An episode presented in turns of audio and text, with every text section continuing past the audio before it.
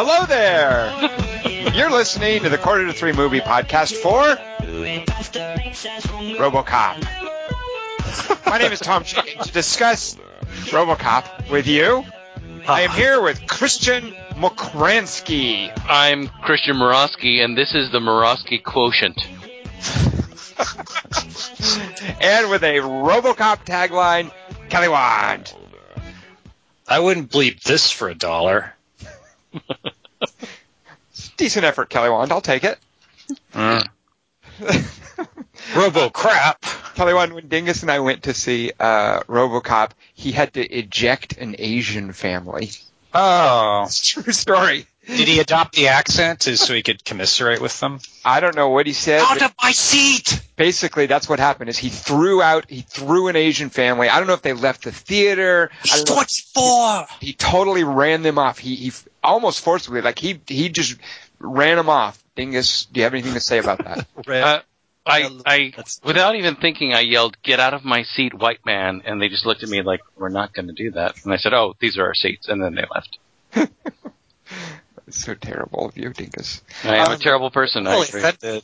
And and one of them left a bunch of popcorn all over my chair. My chair It's an that I paid for. It was an offering, Dingus. Just sit anywhere, white man. Scream really big, okay? Your eyes big. Uh, Kelly Wand, have you been keeping up with Bai Ling's blog lately? Any of her I, blogs? I was uh, after the watermelon one. I kind of needed to take a break because it was getting too intense.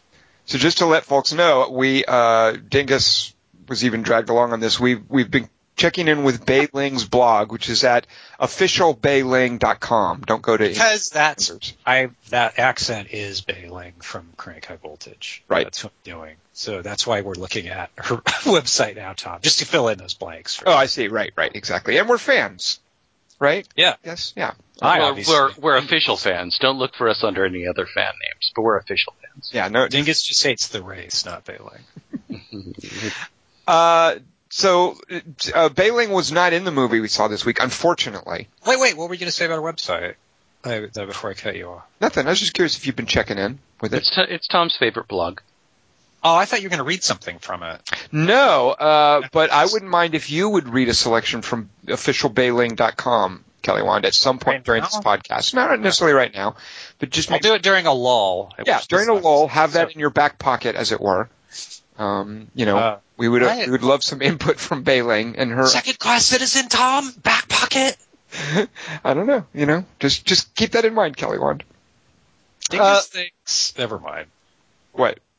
Well, I was just going to say, it's like it's not that it's an easy joke; it's that it's really stupid.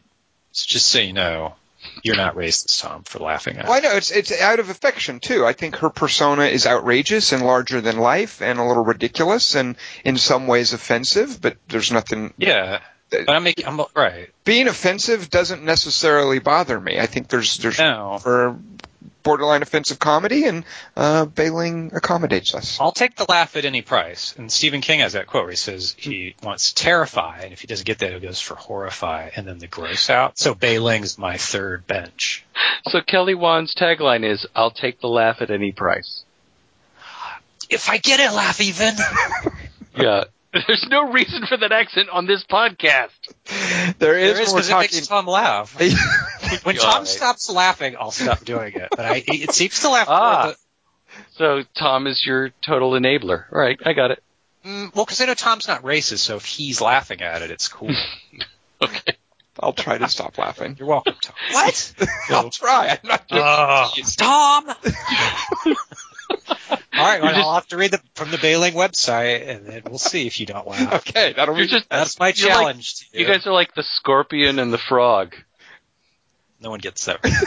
Tom, what do we see this week? I think it's totally derailed. All right, so this week we saw RoboCop, a 2014 action drama thriller movie reboot starring uh, Jennifer Ehle. Dingus, is that where you were going? Is that what you would have said? Metacritic says it's at 100%, and the, What? in, the inverse of that is that Rotten Tomatoes says that it's 78% fresh with a 54% top critics rating. Things I heard during RoboCop. Things white people say about movies. One time Tom went, "Oh, that's so cool." Okay, let's get this podcast back on track by Sorry. asking Dingus. So, Dingus, what did we see this week? This week we saw RoboCop, Ah, a 1987. Oh, sorry. Go No, ahead. not 87. I see. I screwed up. Did you watch the 87 version? I didn't, but I know someone in my household who did. Hmm, that would be a foolish mistake. I mean, I didn't. I didn't recently. I've seen it. I've certainly seen it, and I believe it holds up. And I, I know someone in this household did recently rewatch it. So, I love that you haven't seen it recently and you believe it holds up. you don't think it holds up? It's- it- just no, knows from it's memories not that. It's it. that if you haven't seen it recently, you can't very well say that it holds up. Oh, you absolutely can. By recently, I just mean in the last year or so. But I've seen RoboCop Ah. easily within the last three years. I, I've rewatched RoboCop. I mean, I might did I watch it for our Total Recall podcast? Uh, but I, I definitely have was seen weird. RoboCop recently enough to know that it holds up. I haven't seen it this week though. That All much right. I can say. All right, do you well, really not? Do you not think it holds up, Dingus? uh, well, I, I think we should get to that later. I, I would like say I would one. say I would concur with a friend of mine who who posited this once, and I was like, nah, that's crazy talk. And then I rewatched it and decided he was right. I would say RoboCop is one of the great movies of the '80s. If you were to look at the defining movies of the '80s, RoboCop would definitely be one of them. Uh, and I saw a poster for it, and I was like, "That looks like the stupidest shit ever." Which is probably what Paul Verhoeven thought. And he threw the script across the room, and then his wife did a carry and like rescued. Goes, "Hey, it's kind of good." And then when I saw it, I was like, "It's the funniest, most violent movie ever." Wait, hold that, hold that, Dingus. Whatever you're- Tom, that do you think do you think the 80s hold up? RoboCop does. If, before the ah, wait, what, what, what? You like movies from the fifties that hold up that represent that decade? I was asking if he thinks the decade itself holds up. I don't know what that means. yeah, I don't It's know got- what that means either. So, and I know you're trying to trap me. Poltergeist So does. just watch this, Kelly Wand. I'm going to turn this around on him. Here's my answer. Since I don't know what that means, here's my answer. Yes. All right, here's the my answer. hold up better than this decade. Here's my answer. Thank you, Senator.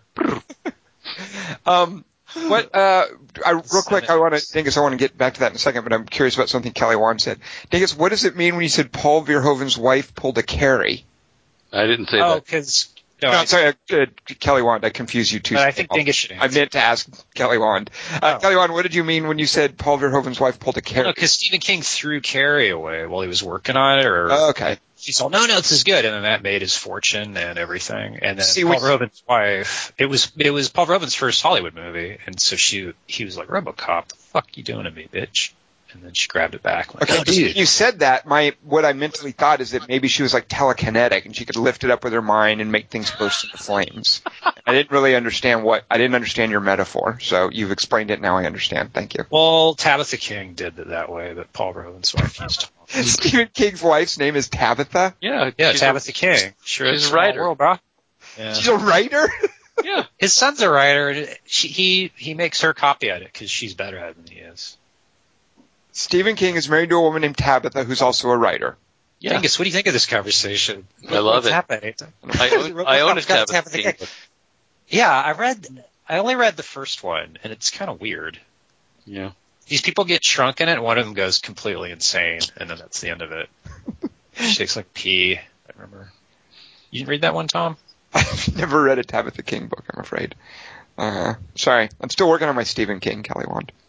Uh, but let's get to some movies. So, Ding, Oh yeah, yeah. we did not It's see. I'm sorry to sidetrack us. We didn't see the '87 one that totally holds up. That is one of the defining movies of the '80s. I'm sure you'll agree. We'll get to that shortly. What did we see?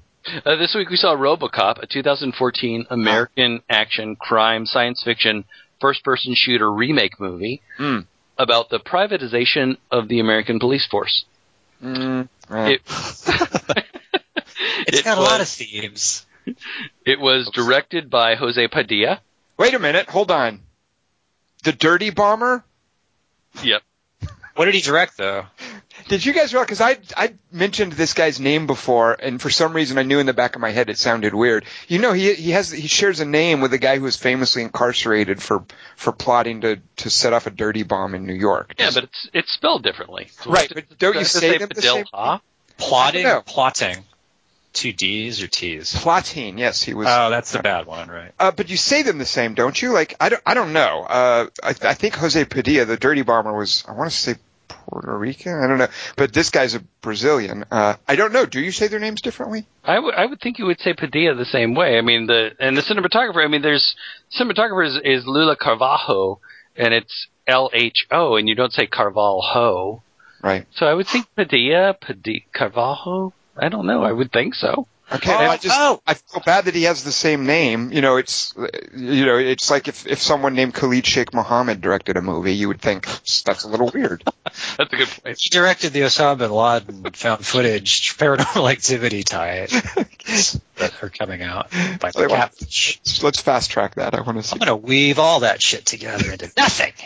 All right. So anyway, Dingus, you said directed by Jose Padilha. Uh, directed by Jose Padilha and written by Joshua Zetumer, which could be Zetume, Zetumer, who knows? Zetum- Zetumer. He's an American dude. Uh, That's based on ridiculous. Know how to pronounce things. based on the 1987 screenplay by Edward Neumeier Yes. I love it. and that Michael Miner.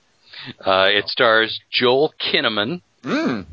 Gary Oldman, Mm. Uh, Michael Keaton, Jackie Earle Haley, Jennifer Ehle, Mm. uh, Samuel Jackson, and Jay Baruchel.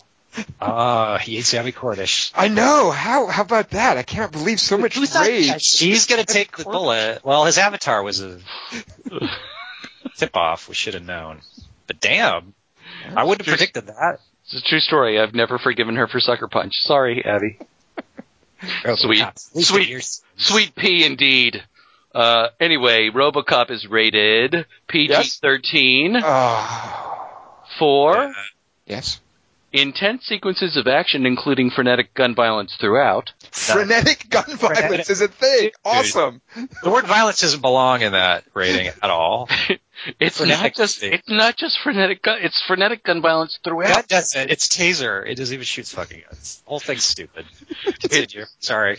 Intense sequences of action, including frenetic gun violence throughout. Brief, strong language. Uh, it doesn't say including bleeped. Um, sensuality and some drug material. Doesn't brief, strong language suggest that if it was of longer duration, it would be getting a freer pass? Well, Jay Baruchel did breathe a lot into the vowel on the f bomb that he dropped. he gets the only Right. one. All right, spoiler. well, there was one that was bleep. Oh. Yeah, he definitely. It was a kind of a. Forgive me for saying this, but there was kind of a fuck quality to it. It's- It, it was. It wasn't. It was brief in the sense that it was a short word, but it was kind of drawn out. But They there was also one. a there was also a damn, damn, damn, damn, damn that should have been the F word.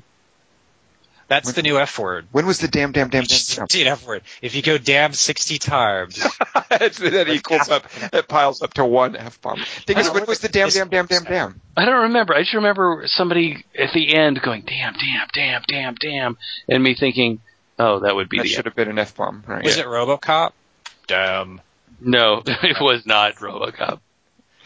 Uh, all right, so RoboCop opened at uh, number three this week. Now, here's the the Thirteen. if you uh, didn't like RoboCop, you might be glad that it opened at number three. It, it came in behind the Lego Movie and uh, About Last Night. Oh, Uh, however, it did 80s again, Tom. it did beat Endless Love and, Yes! and Winter's Tale.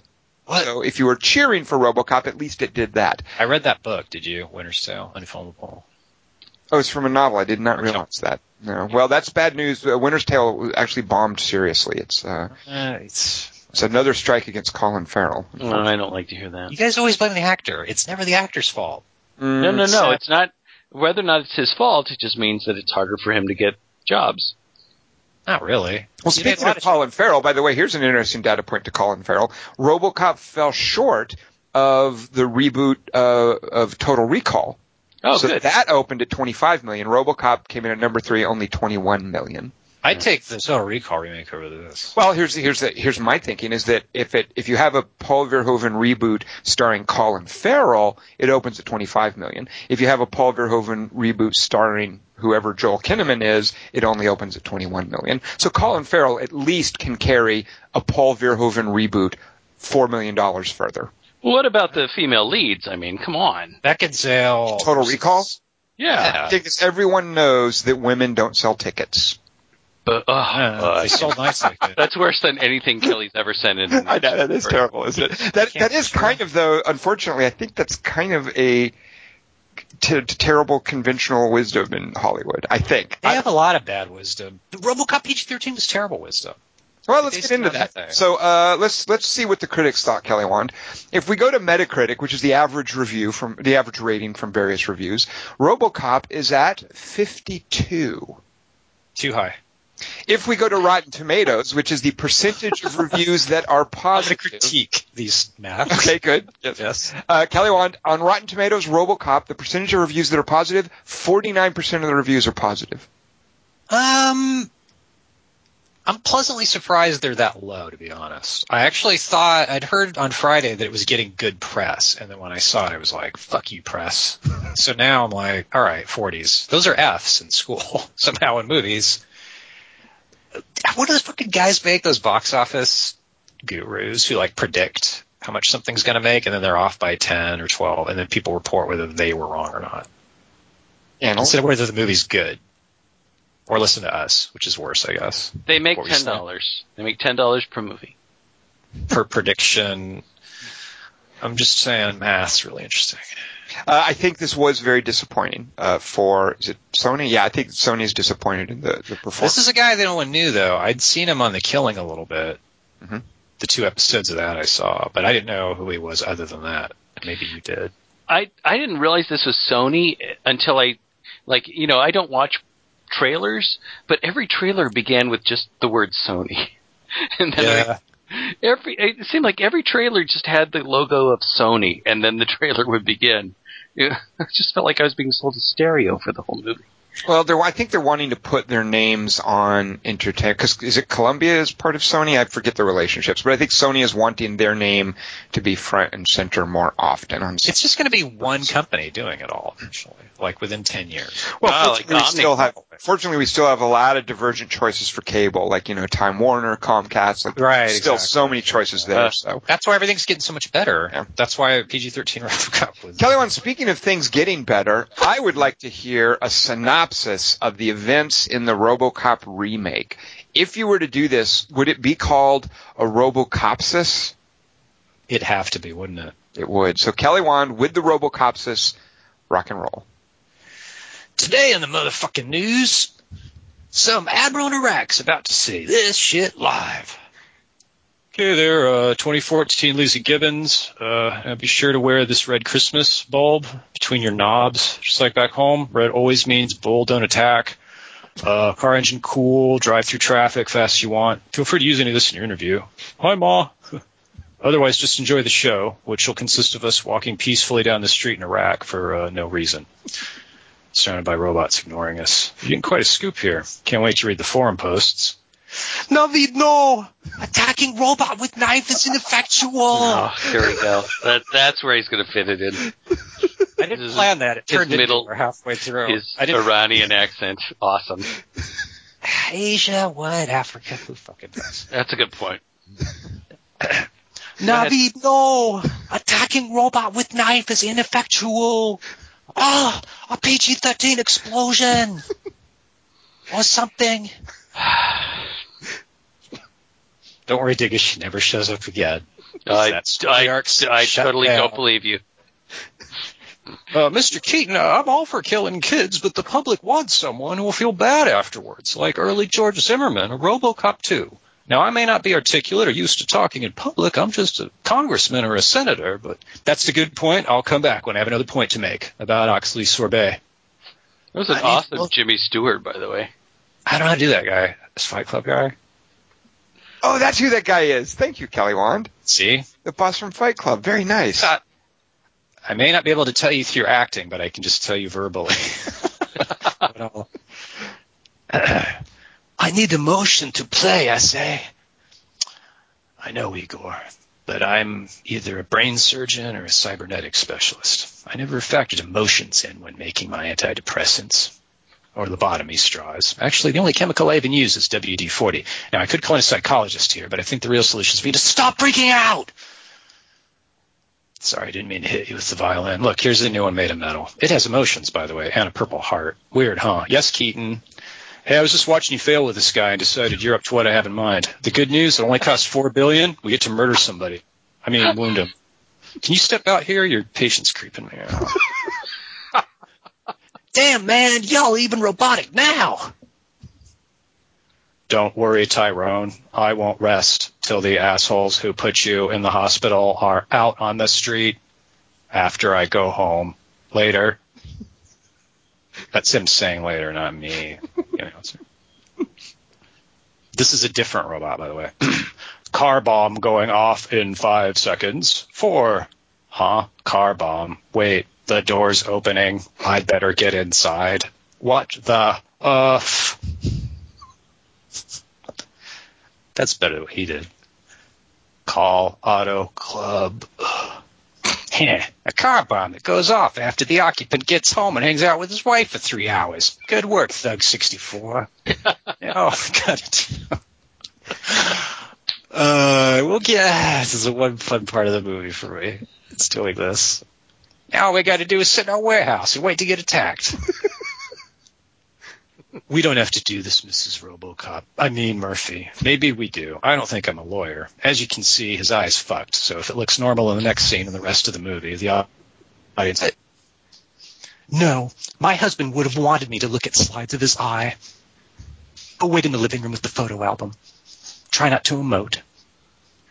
Mr. Keaton, I believe I found your reboot franchise guy. How'd this one die? Opening a car door. Sounds like the perfect killing machine. Wait, he didn't have temper issues like that headshot at D'Onofrio. No, just bad judgment. Fourth degree burns all over the body. I'm fairly certain the director thinks those are worse. Here's a close up of his damaged eye. Go ahead and vomit. I'm used to it. You should see the damage to his lungs. I am a robot. Sir, let him go. He'll kill us. let him go. He will cause great damage and hurt many people. Rice patties in Detroit. What the? I am bored now. Y'all put some CG lungs in it.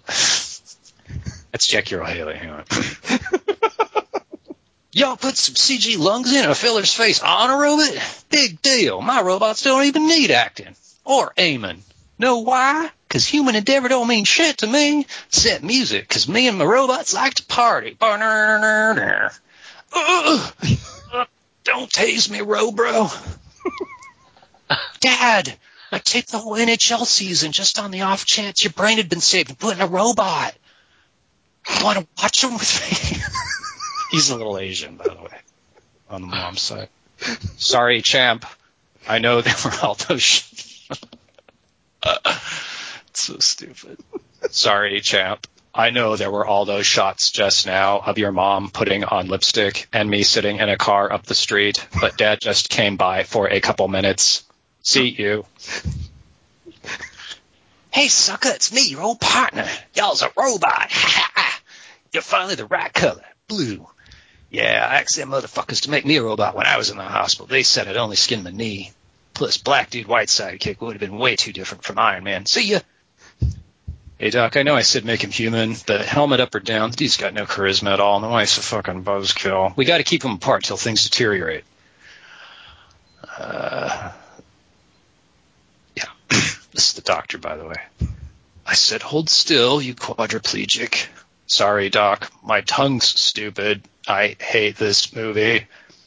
Yes, that free will tastes like peanut butter was a very big scientific discovery of ancient Greece. Maybe the biggest after wine. Robert, it's me, your wife. I'm sad. Your son's sad. You're a robot. I must something. Hey, Chief, how come all us reporters are standing around over here instead of talking to him and his wife? Isn't that why we're here? Well, Jimmy. Oh, wait, guys, look. They're done talking. Now he's running away. Let's wreck this barricade between them and shout. Yes, good work, Doc. We did it. Now he's not human at all, just like we wanted. Uh, wait. And freaking out? Eh, best three billion we ever spent. I'm a doctor. I refuse to be a party to my research. All right, cool your fucking smock there. Look, he's done everything we wanted, exceeded all our expectations. He's even investigating his own murder. His own partner didn't think of that. Only way out of this I is killing him. Because the only thing more profitable than a hero is a dead hero. Then we reboot him with Ben Affleck or something next year. Uh, Mr. Oscorp, uh, he hasn't really done anything heroic yet except open that car door and jump on an old man masturbating in a crowd. Actually, his only public appearance so far has been as a zombie jumping the old man, so.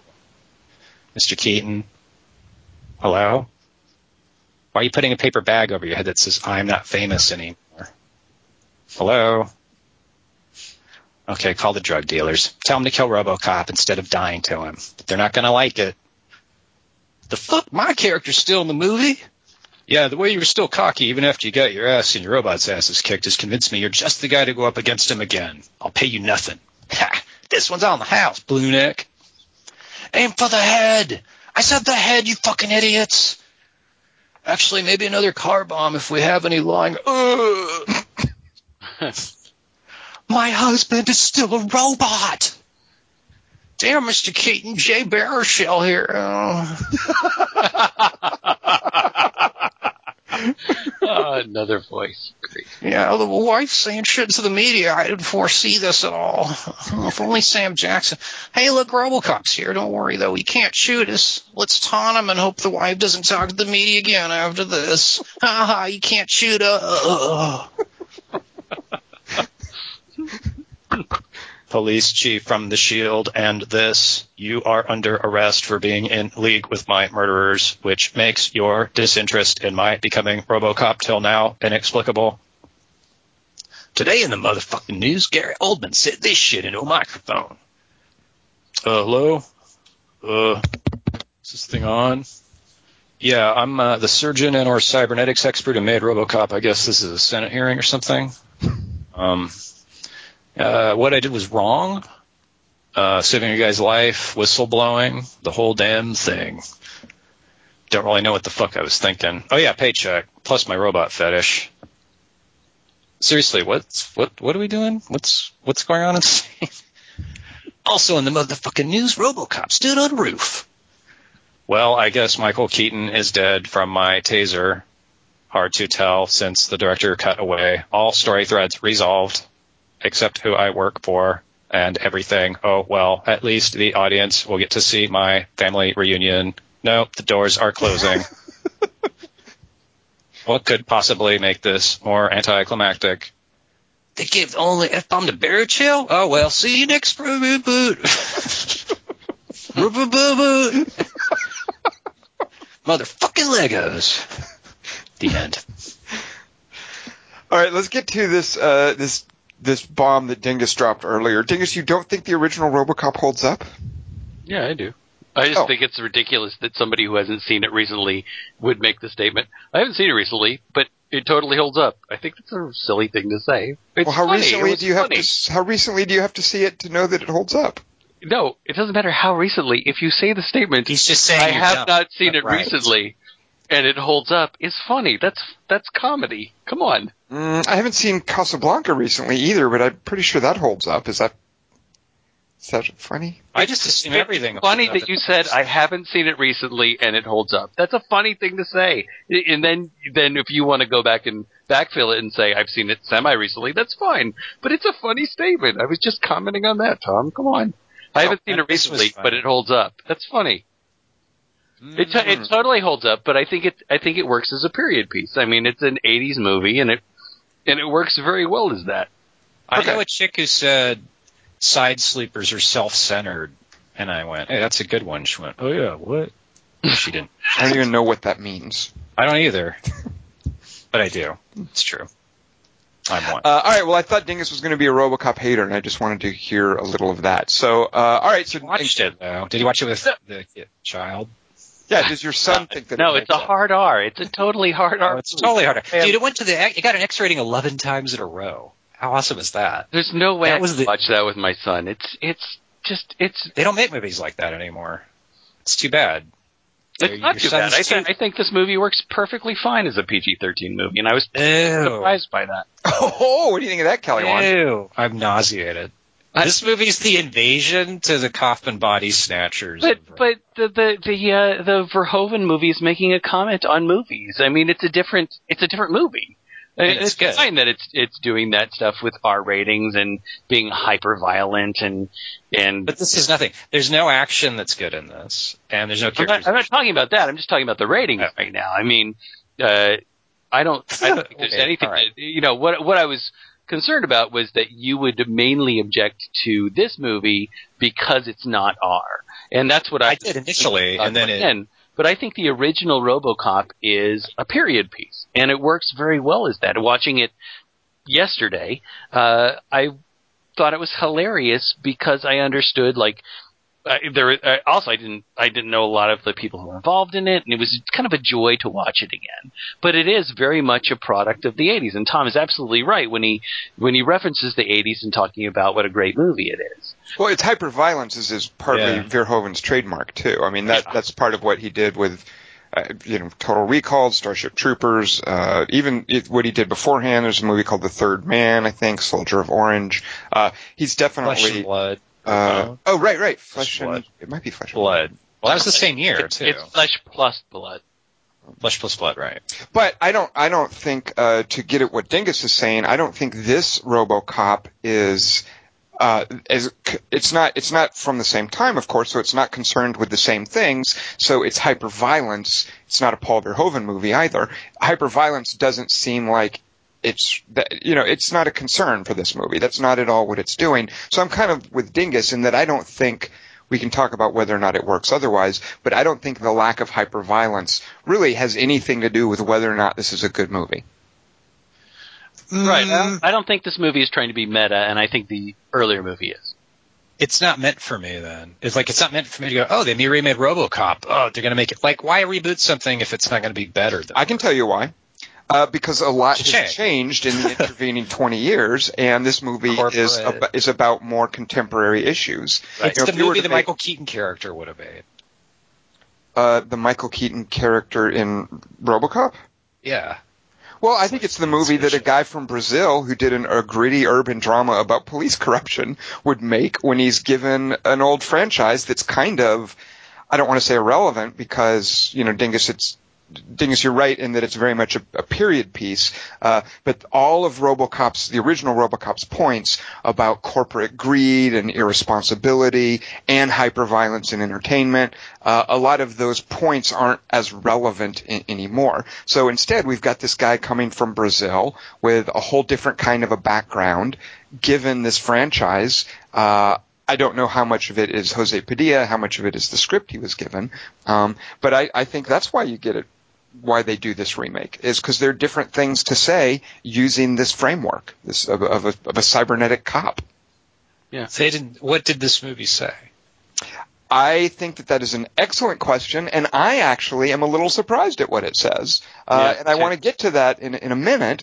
But so so Kelly Wand, uh, I, I guess what I sort of want to respond to you is I don't know that it's better or worse than the original RoboCop, but I think it's a very different kind of movie with a very different point, a very different style in a very different time. And the fact that it's not at all like the original RoboCop didn't bother me in the least. And as I was watching it, even the fact that it it, it avoided gratuitous violence, I was totally okay with. Um, But that's like saying like if they'd made an Evil Dead PG-13. No, it's not like saying. And it was like The Haunting. This is Right. this you is would have gone, diff- well, No, it's not like saying that. I think, uh, and this is what surprised me. It doesn't bother me at all that this is PG. I don't think. I don't think it's that. a very soft PG. I don't think that's an analog. I don't think that's an analog at all. it's baggage we all bring or we don't bring to the movie, and I don't think I brought it and you guys didn't. Well, let me ask you this, Kelly Wand. What what do you think is the point of the original RoboCop movie? Like what? Like would you would you agree? Like I think the original RoboCop movie. Anything even- for a buck. Think is uh, okay, this sort of like kind of gratuitous level. It's entertainment, gratuitous serving of, of violence and entertainment. Um, yeah. okay, Like Piranha, what, what you said Piranha, I thought that was really astute when you said it, uh, was doing for like, you know, just women in pornography. Well, if you well, that's actually, and that has nothing to do with the original two Piranha movies. Like No, no, exactly. Alexander Right, saying, "Hey, I've got Sure. this Piranha franchise. What am I going to do with it? I'm going to tell my, I'm going to make my Yeah, own so- story." So That- I'm kind of glad you brought that up because I do think that that's Source a, material, right? right that that's a good analog. Uh, Yeah. so so I I'm with you in that I agree. This has nothing to do with the original RoboCop, but I don't. I'm a little curious why if you okay so so that we agree on. Why does that necessarily mean though that you don't like this one? What is your problem? Because this movie is trying to wed things that don't. I mean, it doesn't resolve. It, I, I, the viewpoint of the movie was unclear to me, and what, what few glimmerings I got out of it seemed very forced. there's definitely none of there's there's some playfulness, but there's none of Verhoeven's like satire and his pointed. Verhoeven's stuff is very colorful, very kind of over the top, very obvious, and I don't mean that in a bad way. And there's none of that here. Uh, so I There's and I- nothing. Mhm. go ahead. There's nothing what. Oh, I'll keep cutting you off. Sorry, but I was just going to say, like, the source material can be totally different, but it's just if it's replaced with something different, that it's. I mean, it just looked derivative of the Total Recall remake. It's like the same shit. It's a guy shooting at CG. Okay. Okay. Um, well, that uh, yeah, I, I I would disagree with you there. It's because I did find a lot here, and I I do want to sort of save for a little bit this idea of what was the point, what was the message, because I find that fascinating, and it's something that I was very surprised about. But uh, the Total Recall, and I think again this is similar to the way we shook out when we talked about the Total Recall movie. I think Dingus was with me on this, but I, I kind of enjoyed that movie for what it was, Yeah, and I didn't. and, and I didn't like the original Total Recall, so I was okay with it being different. Um, uh, sure. But I think RoboCop holds up better than Total Recall. Absolutely, does, absolutely, right. For a lot of reasons. Um, so then, as this movie, so you said, Kelly Wand, you, you mentioned it was shooting in a lot of CG. Uh, even some of the action stuff didn't work for you. The only gunfight was the one in the dark. There was just no sense of spatial awareness. There was no sense of threat. There was no sense of tactics. It wasn't. What was that movie you saw where the camera panned around so you could see what the character was seeing and they go shoot him? Whiteout, not Whiteout. The one on the other planet with Gerard Butler or something. The one on another planet with Gerard Butler. I don't know, but I want to see this movie. You don't remember? You said it's like the talking camera. Pan, it's like oh, Guy characters Pierce. Guy see- Pierce. That was That was Guy Lockout. Pearce, or with Lockout. Right, right, right. And like that- it felt like that to me. Like the action was making me s- scowl and snarl. uh, even the late, like the scene with the Ed 209s in the lobby, like all that stuff didn't work for you. Was that just too much CG? They're all similar. They're all none of them were distinctive. It didn't feel satisfying. It didn't Okay. feel. They didn't feel different from each other, even in a James Bond movie. Every until he jumps on roofs for like both Quantum of Solace and Casino Royale, you have very few sequences that are like set in the same geography. There was a lot going on in this movie that was not action sequences too. Uh, so I think there were long stretches without action sequences, and I could see that some people may be losing patience with it. Um, but I personally liked a lot of what wasn't an action sequence. I was even okay with the action sequences, but I kind of admired the fact that it wasn't a series of action sequences. You know, Total Recall, I think, kind of was. Uh, there were definite beats, like, okay, now we're going to have an action sequence, then a little storytelling, then an action sequence. Uh, I don't think this RoboCop really worked that way. No, and it did. Well, Total Recall didn't really care about its own story. Even. Like it's it was just kind of lazy. But I think when RoboCop, I thought I thought in this movie, and maybe that maybe I'm being dumb, and you can turn me on this, but it's like I really thought like the characters' motivations were really slippery and changing and. Mm-hmm. Confusing. Like I didn't know why the wife wouldn't go to the media sooner. I didn't know what kind of leash she was even on. I didn't know why they hired Jackie Earle Haley back. I didn't know. I didn't know what happened at the end. I don't know what where have we come from the beginning of the movie? He's still working for the cops. He's back with his family. Before we start to untangle some of that, uh, Dingus, what did you think of the action sequences here? Just as a as a as an adventure, as a thriller, uh, a movie with a bunch of gunfights. How did you feel about the action sequences? I loved them. I thought they were uh, they there were many different ones. I don't know what Kelly's talking about. I mean, once we get to the dark, I mean, there is sort of a video game sort of element to that. That now we're in the stealth level, now we're in the dark, and with the ticker characters- in the, big, in the corner. Yeah. I I mean, th- and that's fine with me, and that's why I sort of labeled it as there, there's a first-person shooter element to that. But I never felt like it was laying back on that as as a crutch. I mean, I thought there, I thought the action in this was great, and I thought I thought it built forward in a wonderful way, and I, I totally disagree with Kelly that that the only action sequence is that one in the dark. I I I mean, I, we haven't said it explicitly, but I really like this movie a lot. I mean, I would go so far as to say I loved it. I mean, I really, I mean, it's, this might be the first movie of the year that I've really loved so far. I really, really liked watching this movie. I think it's, I think it's got so many good things going for it, and I think this director has such a sure hand. Um, and I watched a little bit of uh, uh, the Elite Squad, the second Elite Squad movie, to get a sense of of what he's going for, and I, t- I just really really think that that his action and his sense of pacing, his sense of of, of spatial action, even in that that moment where where RoboCop runs out into the rice paddy, is is really self assured. I love the action in this movie. And it was like Avatar. It was a off of Avatar. Now, see, Kelly, one, I got to go with Dingus here, and let me let me sort of explain. When you say that the action sequences all fall together, I think you're kind of crazy because I I think of four vividly distinct shootout scenes in the movie that involved gunfire, that involved a sense of each a sense of style, a different sense of stakes. There's the restaurant shootout early on, which I thought was great, was fantastic, where the the uh, you know Alex Kinnaman and his partner are there with pistols. They're the two guys with pistols out front, the one guy with the automatic. The guy's going to flank them. Uh, the the partner tries to cover for Alex Kinnaman. That was a, great. That right there was the action sequence from the guy who did Elite Squad 2, which had some really confident, well staged action sequences. That's the first one. I thought it was distinct. It didn't have any crazy over the top stuff. The second one, uh, that warehouse test scene with Jackie Earle Haley, with the crazy, I don't know, I don't know it sounded like some uh, Electric Six song or whatever going. It had a sense of playfulness. Uh, it had a very different sense of stakes in that nobody was going to die. This was a little test exercise, and somebody's going to get his comeuppance. You know how that's going to end. Uh, it's all about style. It's all about just just a crazy video game sensibility.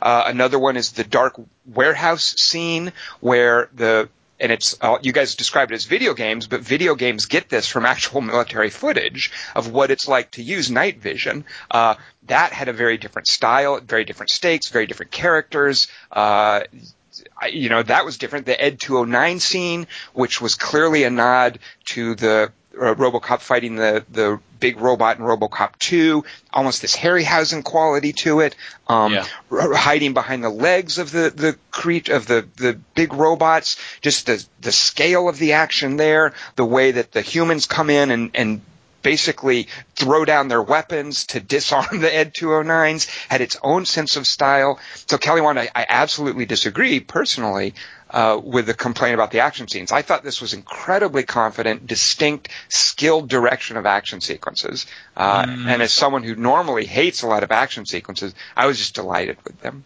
Um, eh. But, but, fair enough. If they didn't work for you, that's absolutely fair enough. Uh, so. Well, I really, I definitely hated the one in the where, or I didn't like the warehouse one much either because I well, couldn't tell how many like mean, are they on girders. Sure, sure. And and that's and that again, when you guys describe it as video gameish, I mean that again was like a cover shooter where just their heads are popping up. You know, there's so many video games that you play where they make it challenging because you're shooting behind guys guys behind cover and you have to wait for their heads to pop up. So right. that right there, and that that was very different from all the other shootouts. I thought uh, that's the idea of a shootout as a cover shooter. Um, but, if the, just, but the setup for that in that early restaurant scene, I mean, I, I love that he doesn't have any of his like HUD. I mean, he's just right. dealing exactly. with this as as like a normal person would deal with it, and then you overlay those different elements as you go on. But again, I don't think those those things, and I don't mean to to use video game as a pejorative because I don't think this movie ever uses that as a crutch. It just understands what the audience is going for has as part of its vocabulary. It's part of its emotional and visual vocabulary, and it uses it beautifully. I think. Well, and also smartly, as our, as, as our friend Alexandra mentioned, Dingus, in one scene, the I think she's the one that brought it up. There's a there's a uh, during the training sequence, it's counting down from the number of targets to zero. You see that on his HUD, and they don't call attention to it. It's just there. But then later in the scene, you see it counting up and I think she, when we observed that, wasn't she the one that pointed out, well, that's because in the warehouse, he knows exactly how many enemies there are in, in the, I mean, in the test run, he knows exactly how many enemies there are. In the warehouse where he's up against an unknown force, he doesn't know how many there are. So it's counting up how many he's killed rather than down to zero. Either she said that or you said that, but it, it occurred to me that's an excellent point, and that's So a guys- smart detail that you guys are watching the math of the quarter. And you're yeah, and I'm watching a guy that's cutting away. This fucking director cuts away from every fucking shot of this. No, movie, he does including the- not. He does not. And, but your eyes move across the screen in the way you move across the screen when you're watching something like that. And I noticed mm. those things too. I thought her observation of that was was spot on. To notice that countdown timer and and the way your eyes move around a screen because one of the things I noticed was when he was like getting all that stuff uploaded, where's the progress bar? There's so much information on the screen and her eyes move so quickly and and uh and Jose Padilha understands that and doesn't doesn't fall back on it, but he uses it to such great effect. And it's not like one of those moments where Tom says, where I, I'm bored and I'm watching news crawl in the background. It's just that your eye has so many places to go. I love the way he edits and puts this together. The only thing I remember not liking about the cop one at the beginning was I kind of remember thinking at the time, and maybe I'm making poor arguments for all these, but I remember thinking it kind of ended weirdly, like it just sort of was unresolved, and I couldn't, couldn't like why they didn't just get shot. Well, here's another thing that I liked about that too is I and and this is where I started to feel that we are in the hands of a, of a confident director who knows what he's doing. I liked how we meet Alex Murphy after he's been wounded and he's coming in to explain himself and that it's kind of a flashback without doing any gratuitous flashback tricks. I mean, we're finding out how he got that wound on his head and why he's obviously distraught. And it, it's sort of filling in some backstory about this character in an engaging, entertaining way. It's going to give us an action sequence rather than just this normal wind up like like in the original RoboCop, you know, where they go and they chase where it's just plot point A, then B, then C, then D. That was his first day though, and Right. his, that in the his partner gets distracted by a black penis, which is why he turns into RoboCop. No, but I love the the difference in the reveals in in this movie and the other movie is fascinating to me.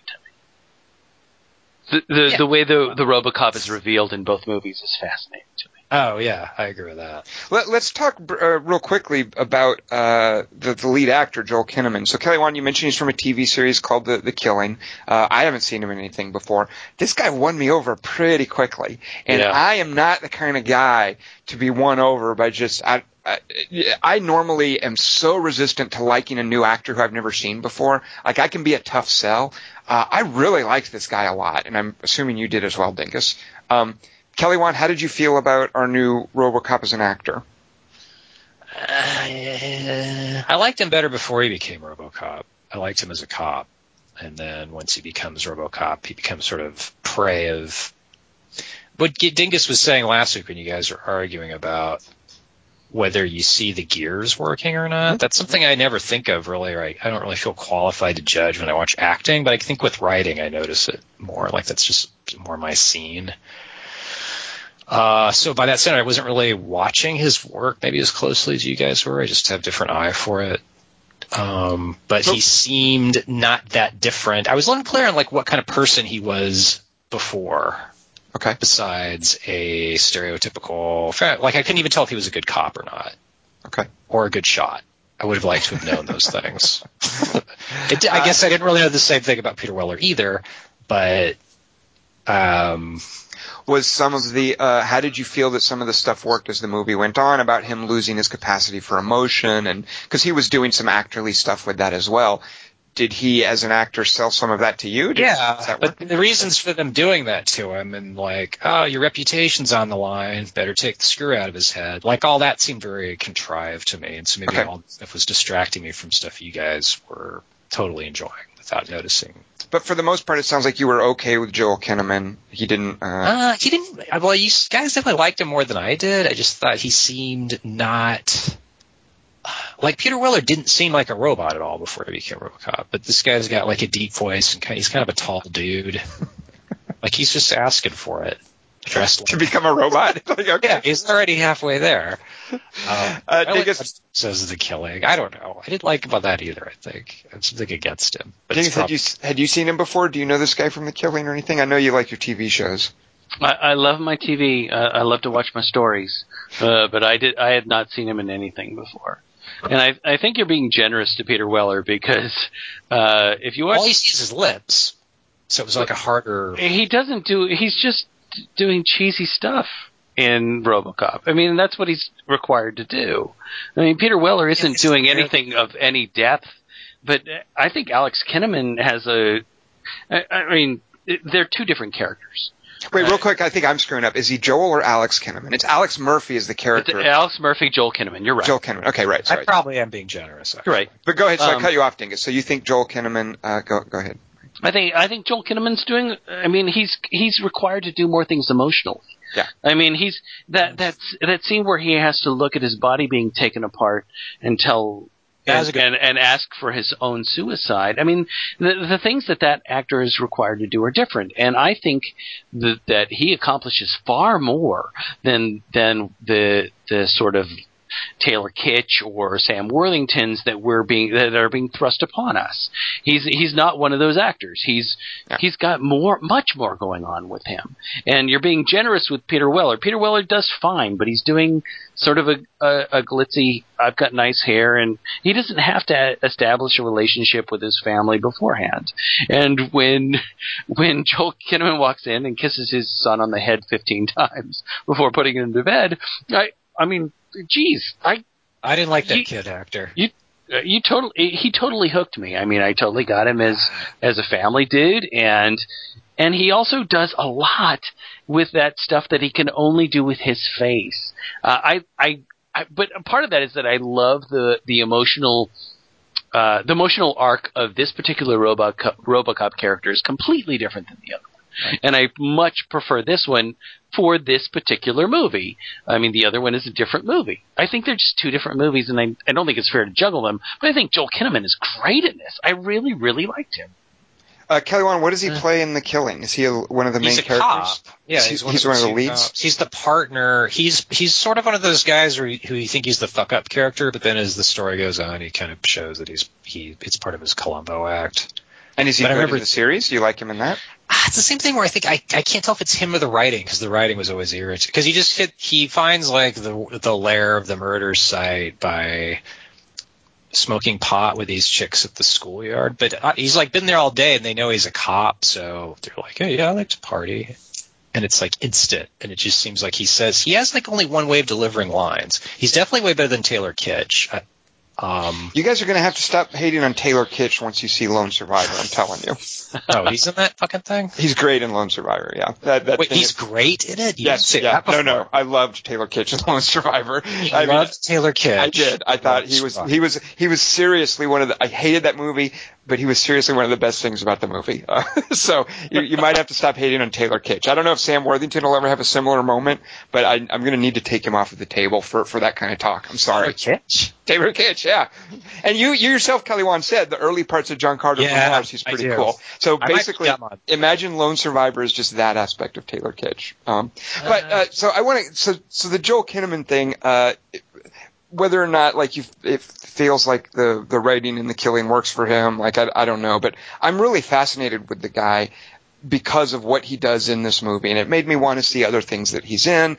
It made me hope that he gets to do more movies. I hope this guy has a movie career because he really does very quickly establish the character. He makes him likable. He makes him believable. Jose Padilha knows enough, by the way, and I, I always admire when a director does this, to just let him and Abbie Cornish sit there and look at each other for a little bit and to just just share. I mean, there's no dialogue. The, the scene when he comes home from a hard day at work and it's going to transition to where they're they're going to start having sex.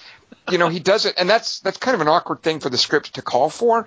But he just lets Abbie Cornish and Joel Kinnaman sell it. He just lets them just look at each other and create this transition, and it works. And so from then on, the guy, I was totally, I, I was totally on board with him. Uh, and then the scene where he goes and, and meets his son and kneels down and lets his son touch his robot hand and all of that stuff. And then when he starts having to be deadpan, like I was like, no, I liked that guy before. Don't, Yeah. don't, don't take that dude from us. You, this, yeah. So I totally fell for Joel Kinnaman. I, I think Well, then he's out of it. He's like that for the rest of the movie. So um, yeah, and it's kind of a, it, it's, it's, it's in like a way, when Iron Man stops drinking, and you're like, oh god, I wish he'd start drinking. And No, but and- but here it's it's way- thematic. I mean, you you're feeling what Sure. everybody else in town is feeling. Right. Everybody else is disappointed, and But it's still wondering like- where did he where did he go? I mean, that's And That's it's the, the point. emotional, it's the emotional equivalent of the "Holy Christ, there's nothing left" scene. You know, you see his body stripped away from him, Right. And, then, Ah. and to then later we lose his personality. Like that's that's kind of devastating, and that's effective. Then his Uh. soul, then the rules break, and he could just go, "Nope, it's me. I'm special." Which somehow, I guess, is the point of both the RoboCop franchises. Um, it's too powerful for the tech to contain. Well, not really. I loved the way the the first RoboCop sort of cheated it with it. Like the first Roto- RoboCop was way, I think, more effective as a rule based story, and it has the whole thing Right. about once he's fired, then he's Yeah. then they forget it, alive. RoboCop 2, and he's a robot again. Right, right. I mean, that's not even That, sequels, that but- doesn't. You don't have to consider a sequel. You never. Yeah, but but this one, I I'm a little. I think Kelly Wand, I'm going to be a little closer to your perspective here. I do worry that maybe Joel Padilha bit off a little bit more than he could chew with some of the themes that he was getting at, and certainly with the resolution for the movie. And I don't understand it. I'm with you, Kelly in that it, it got a little murky for me, and this didn't have the pat rules based solution at the end that was so cool in the first RoboCop. Uh, Right. and and I I don't know if maybe I just don't understand it. If maybe it's supposed to be ambiguous. I don't know. It's supposed to be like Prometheus and everything. It's open ended. We'll see what happens in the sequel. If No, I don't enough agree. What are you talking about? I couldn't. What? How? Who won the, at the end? did, the, did Michael Keaton die? Did the fucking cop? Is he still a cop? Is the doctor is going to prison? Who owns Detroit? Is the drug deal? Are the drug? That's- De- is there still a drug war going on? Is the why? I mean, Yes, that's the point. That's the point. Isn't that the point? I mean, Sam Jackson's upset. Like he goes, "Fuck RoboCop." Senate hearings. that's because that shit is perpetual. That's the let's let's let's break these down sort of individually. First, I do want to talk about. So at the end, ah. Jackie Earle Haley makes it very clear that the the red tag he can't violate it. So we need his partner to come in and rescue him. That part is fine. I'm okay with that. When he gets to the roof, what is the movie telling us about? Why does Michael Keaton have to shoot him? Is he about to shoot Michael Keaton? So, Dingus, can you unpack what you thought was maybe going on there? Like, Get it? Uh, what I'm going to unpack is Huh? is is going back to that guitar scene. It's that uh, it's not about the music isn't in your hands; it's in your mind. okay, Um, and, and that that's that's the point, and that that's you know this movie goes along a, a couple different tracks, but as far as the human character, the man put into a machine is concerned, we're talking about how strong is emotion, or as some character throws away, are you talking about a soul? Um, how strong is that in relation to this, and and does that have any power, or is or do we only have to rely upon the rules of a computer program to deal with this this moment? And and we're, and it's kind of a, a cheap shot to say I'm going to threaten your family at this moment. We see that being set up, but I but I think the the idea is is you you know where where in the political, emotional, legal structure does emotion fit? Well, let me ask you this, Dingus. D- Is therefore the point that emotion overrides that red tag uh, programming? Is, that- is that what happened with Michael Keaton? Well, uh, yeah, I think I think that's Okay. that's what or what can happen, uh, depending on the strength of the emotion, because it ob- obviously does not happen earlier with uh, with Jackie Earle Haley, right? with Jackie Earle Haley. Thank Okay, well in that case, I'm with Kelly Wand, and I hated the ending. That's what I'm worried at. I, I, It's a little Lindelofy. Well, I don't know about Lindelof so much as I, I it didn't seem like the movie was setting up. Like I, I really liked how hard and fast this idea was that they were able to shut down his free will. Like I'm also not clear why he suddenly started producing. I guess they they were saying that it was dopamine. Uh, like they were. yeah. So so for whatever reason, and Kelly Wand, I'm I'm with you on this. I, I I kind of am resistant to this idea that he was somehow special and he could override and, and start producing his own dopamine and breaking out of his emotions and the red tag thing. If he feels strongly enough about it, he can violate that red tag and bring his gun to bear on Michael Keaton. Like that stuff, I didn't really. It's like, oh, silver bullets No. kill werewolves, but not this one. He- He's, he's not- fucking It pissed. kind of was, yeah, yeah. He's not somehow special. He's a prototype.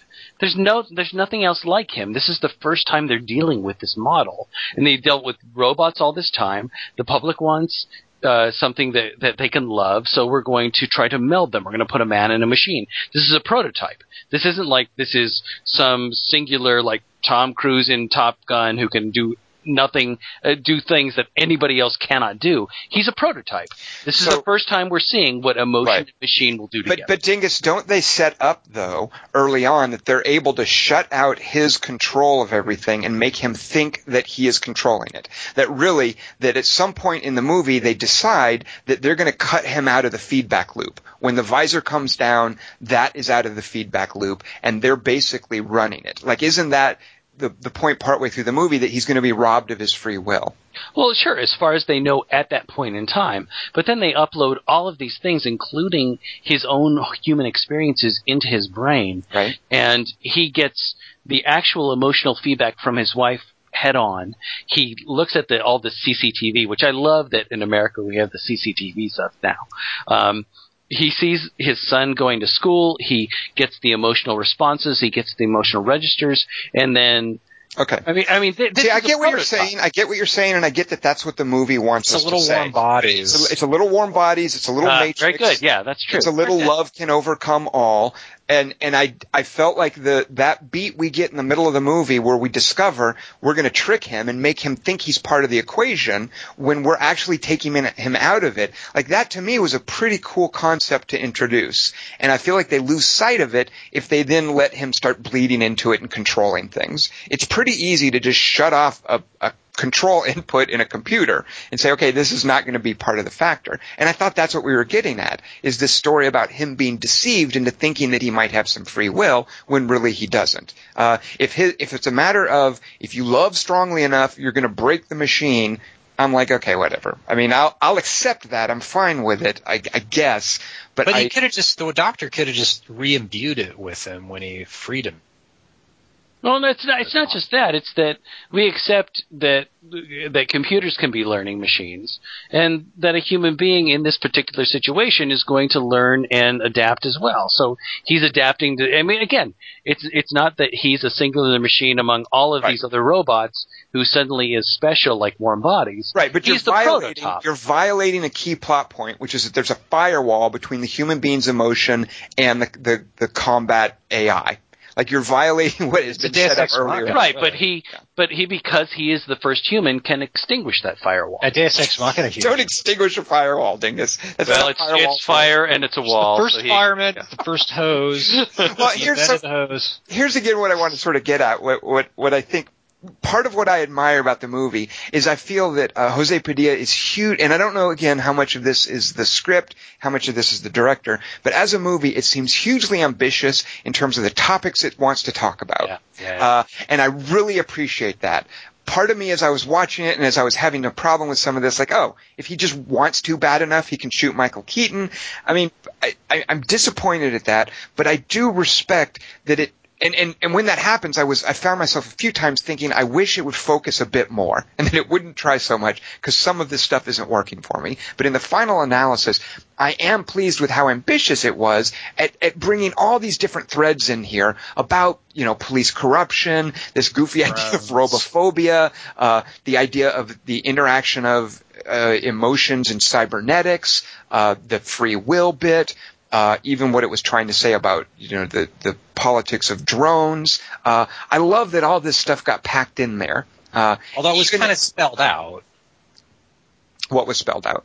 Well, all that. I mean, that's all in there, but it's not like it's not making points about them. It's Well, just- that's what I, I well. How can you have that? Yeah, how can you have that in there and not make points about it? Even outsourcing stuff to China, I thought was a really clever. or, or the slippy slipperiness of legalese. You know, just yeah, might see what you're saying. You It's got just- around it. I love people- that kind of stuff. they're just gonna do what they want. I don't know. I guess it's not a revelation to me. Like I'm cynical to the point where I don't expect that to be more than just oh look is that's what we got to make RoboCop because Iraq. let me 9/11. let me throw something out at you guys. I am thinking that the point of this movie. So one of the things that puzzled me, the point of the original RoboCop when they introduced the Ed 209 and it has the glitch and it shoots the guy. That scene is still hilarious and it's a great statement on uh, the the greed and the shortcuts that are made in the corporate world.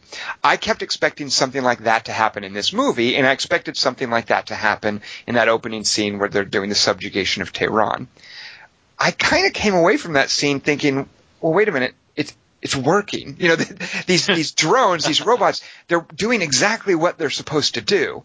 Uh, and I thought that that was kind of. I, I think that in the final analysis, this movie is is very pro drone. Well, because RoboCop's a drone, I think. Isn't He's it? not. So the point of the the point that I think the movie is getting at, and, and Dingus, I'll be curious if you're you're with me on this. Uh, I, so the subjugation of Tehran works. You know, when suicide bombers start flinging themselves at troops and at at uh, press crew because they want to die. You know, the, the robots and the drones dispatch them correctly. When an armed kid doesn't drop his weapon, the robot blows up the kid. Uh, that's kind of unfortunately how urban pacification has to work. Uh, so that operates correctly. And as the movie is going forward and it's teaching us its own rules of cybernetics and how they work, it introduces this idea that emotions run counter to efficiency. That basically emotion is incompatible with, with cybernetics. That you have to be emotionless to operate a drone at peak efficiency or to operate cybernetics. Uh, and that's kind of the controversy, and it introduces this uh, about drones. You know, nobody would argue it's better to have a drone in battle because you're not going to have an American casualty. Nobody would argue with that. Instead, the, the, the political problem with drones is that people feel that it detaches that that distance detaches somebody from being emotionally engaged with combat and therefore removed from the stakes and not being as thoughtful about the price of killing, whatever, all of that stuff. So the, the point of this movie seems to be that if you're going to use drones, if you're going to use cybernetics, you need to not be emotional about it. That needs to be taken out of it. Um, and if you do that, it seems like it works correctly. And that when you do introduce emotion, like as is the case with this RoboCop program, that it kind of gets screwed up and it gets tangled up in things like corruption and the guy going off on his own and avenging a murder instead of efficiently ridding the city of crime. Uh, it, it, it gets messier. And that when you think about it, the movie would have worked best if people weren't robophobic and they would just accept the efficiency of drones at sussing out crime and prosecuting urban pacification programs. Like it, it seems, am I wrong that the movie is kind of pro drone? They actually worked. well, what do you mean? What do you mean by when you say the pacification of Tehran worked? What do you mean by the word worked? Uh, the the drones operated as they were intended to. They they were able to uh, isolate targets. They were able to scan people and check whether or not they were armed. Uh, they were able to. They certainly intimidated people, but as far as an occupying army is going to go, they were efficient and they removed human casualties from the occupying side. Uh, so well, so they they create and assure safety. Yeah, sure. For the occupying forces, yeah. All right. So so I, I agree with you on that point. Uh, and I think largely what you say is is true. And I don't know if what I'm saying is a distinction without a difference. Um, but for me, it's it's the role that emotion plays in freedom, and and that that sort of old bromide that Ben Franklin is is credited with. You know, the the freedom and security, liberty and security. And and for me, it's the idea of, of how does emotion play into providing us freedom and what what cost freedom. Because I agree with you because I agree with you as far as how you characterize how the pacification of Tehran works. But does it work for those people as far as what we consider freedom? well, sure. Let's. Here's, I think, the movie's point on that. Once that they lower Murphy's dopamine levels so that he's not going to go off the reservation, as it were, and try to chase down his own murder, pursue his own agenda. Once they do that, and he's out there just heading off murders and solving them and not solving them, but, but catching perpetrators, they point out that crime lowers in Detroit like 80% and people are cheering him on. Once freedom has been taken out of the equation for him, the movie seems to imply that he's very, very effective, this one guy, at lowering crime in Detroit. And furthermore, nobody in Detroit is feeling oppressed by him. They don't make it seem like a dark, foreboding, dystopian thing. You know, when the guy says, imagine if we have 10 people out there, at that point in the movie, it seemed to me like I that would be a good idea. Ugh. No, I mean it, again, I'm not. I'm not talking about me. I'm talking about the movie's perspective. Why? Is that not what the movie is telling right, us right, at right, that right, point? Right, right. isn't the movie saying at that point, yes, an emotionless drone, and the movie has already established that drones work best when emotion is removed from the equation. An emotionless drone is effective. Isn't that what the movie is saying? That that's the best way to lower crime in Detroit. And again, But- if I'm wrong, I would love to know it. Are they I- feeling I think not I'm- impressed by that? The movie doesn't show us if they are. I mean, if if, Or if, if you want not. to if you want to deduce that, no, they're cheering him on. There are people on the Mhm. side of the streets like cheering him on as he goes around on his motorcycle. But people just cheer robots. People stand in line to cackle at Shia LaBeouf. Well, now you're talking about It's how- your OJ. Okay, but there's no evidence in the movie that he is introducing any form of oppression or fear This in is Detroit. not- He, the guys who murdered him are like he doesn't go after them initially. He doesn't go Exactly. after. Instead, he goes after lowering crime and raising the quality of life. He's lowering street crime, but he's not. He's not lowering corporate crime or like the guys pulling strings. That's not his job. The point I'm trying to make, Kelly Wand, is I think this movie is very pro drone. Uh, and that, Sure, but I it's- think it's, it's sort of saying that, that it would work well in a, in a domestic capacity as well as a, a foreign. Eh, I don't know if it's saying that because But I- RoboCop throws the monkey wrench into that shit pretty soon for that deduction. And that happens once he starts becoming emotional and pursuing his own agenda, right? Well, then they turn him emotionless, and then he goes, and then that doesn't work either. And then is that when people cheer him? No, he does. When he's emotionless, he, he works as, as a. Dingus, what, am I am I off base here? Because Kelly thinks I'm off base. I, I'm I think you're off base. okay. No, no, no. But but I think that, But- that what I'm listening to you and uh, what I'm trying to listen to you say is that is that the movie is saying that the the movie is pro drone, but you're not necessarily saying that's the best outcome. Uh, and what what I'm saying is that I think that in the end, the movie is saying that's not the best outcome, even though that might be the best sort of results based type of way to handle this type of police work. But it might not be the best outcome for society. And I think that's why, and we haven't even talked about Well, hold. the I- overlaying television show sort of uh, the Samuel Jackson thing where it's it's freedom, freedom, freedom. But where in the where in the movie does it say it's not the best outcome for society? Like where does it show the darker side of efficient, emotionless drones? I, I think that the idea of what's going on with him and his family is The knife, I think. and the knife too. That's actually Yeah. not a bad way to look at it because the the kid running out with a knife, it might very well be a very good way to pacify Tehran, but it's clear from the faces of those people that this is They're a not thing it. that is going to explode at some point or another, and it's those people are all horror in in horror. They hate it. And, And it's, so- it's a shitload of resources and so this this child Navid runs down with a knife and gets blown Right. up. So so yes. Well, they're, they're Okay, so the, real quick, I just want to point out that's different. That is a, a country that has been occupied by the United States. I'm saying that if you're going to occupy, It's whether or not you think it's a good idea to occupy a country is immaterial. The the point It's there is not. that the drones ensure security. Now let's apply Right, that. right, right, let's apply that to the United States, to a domestic program.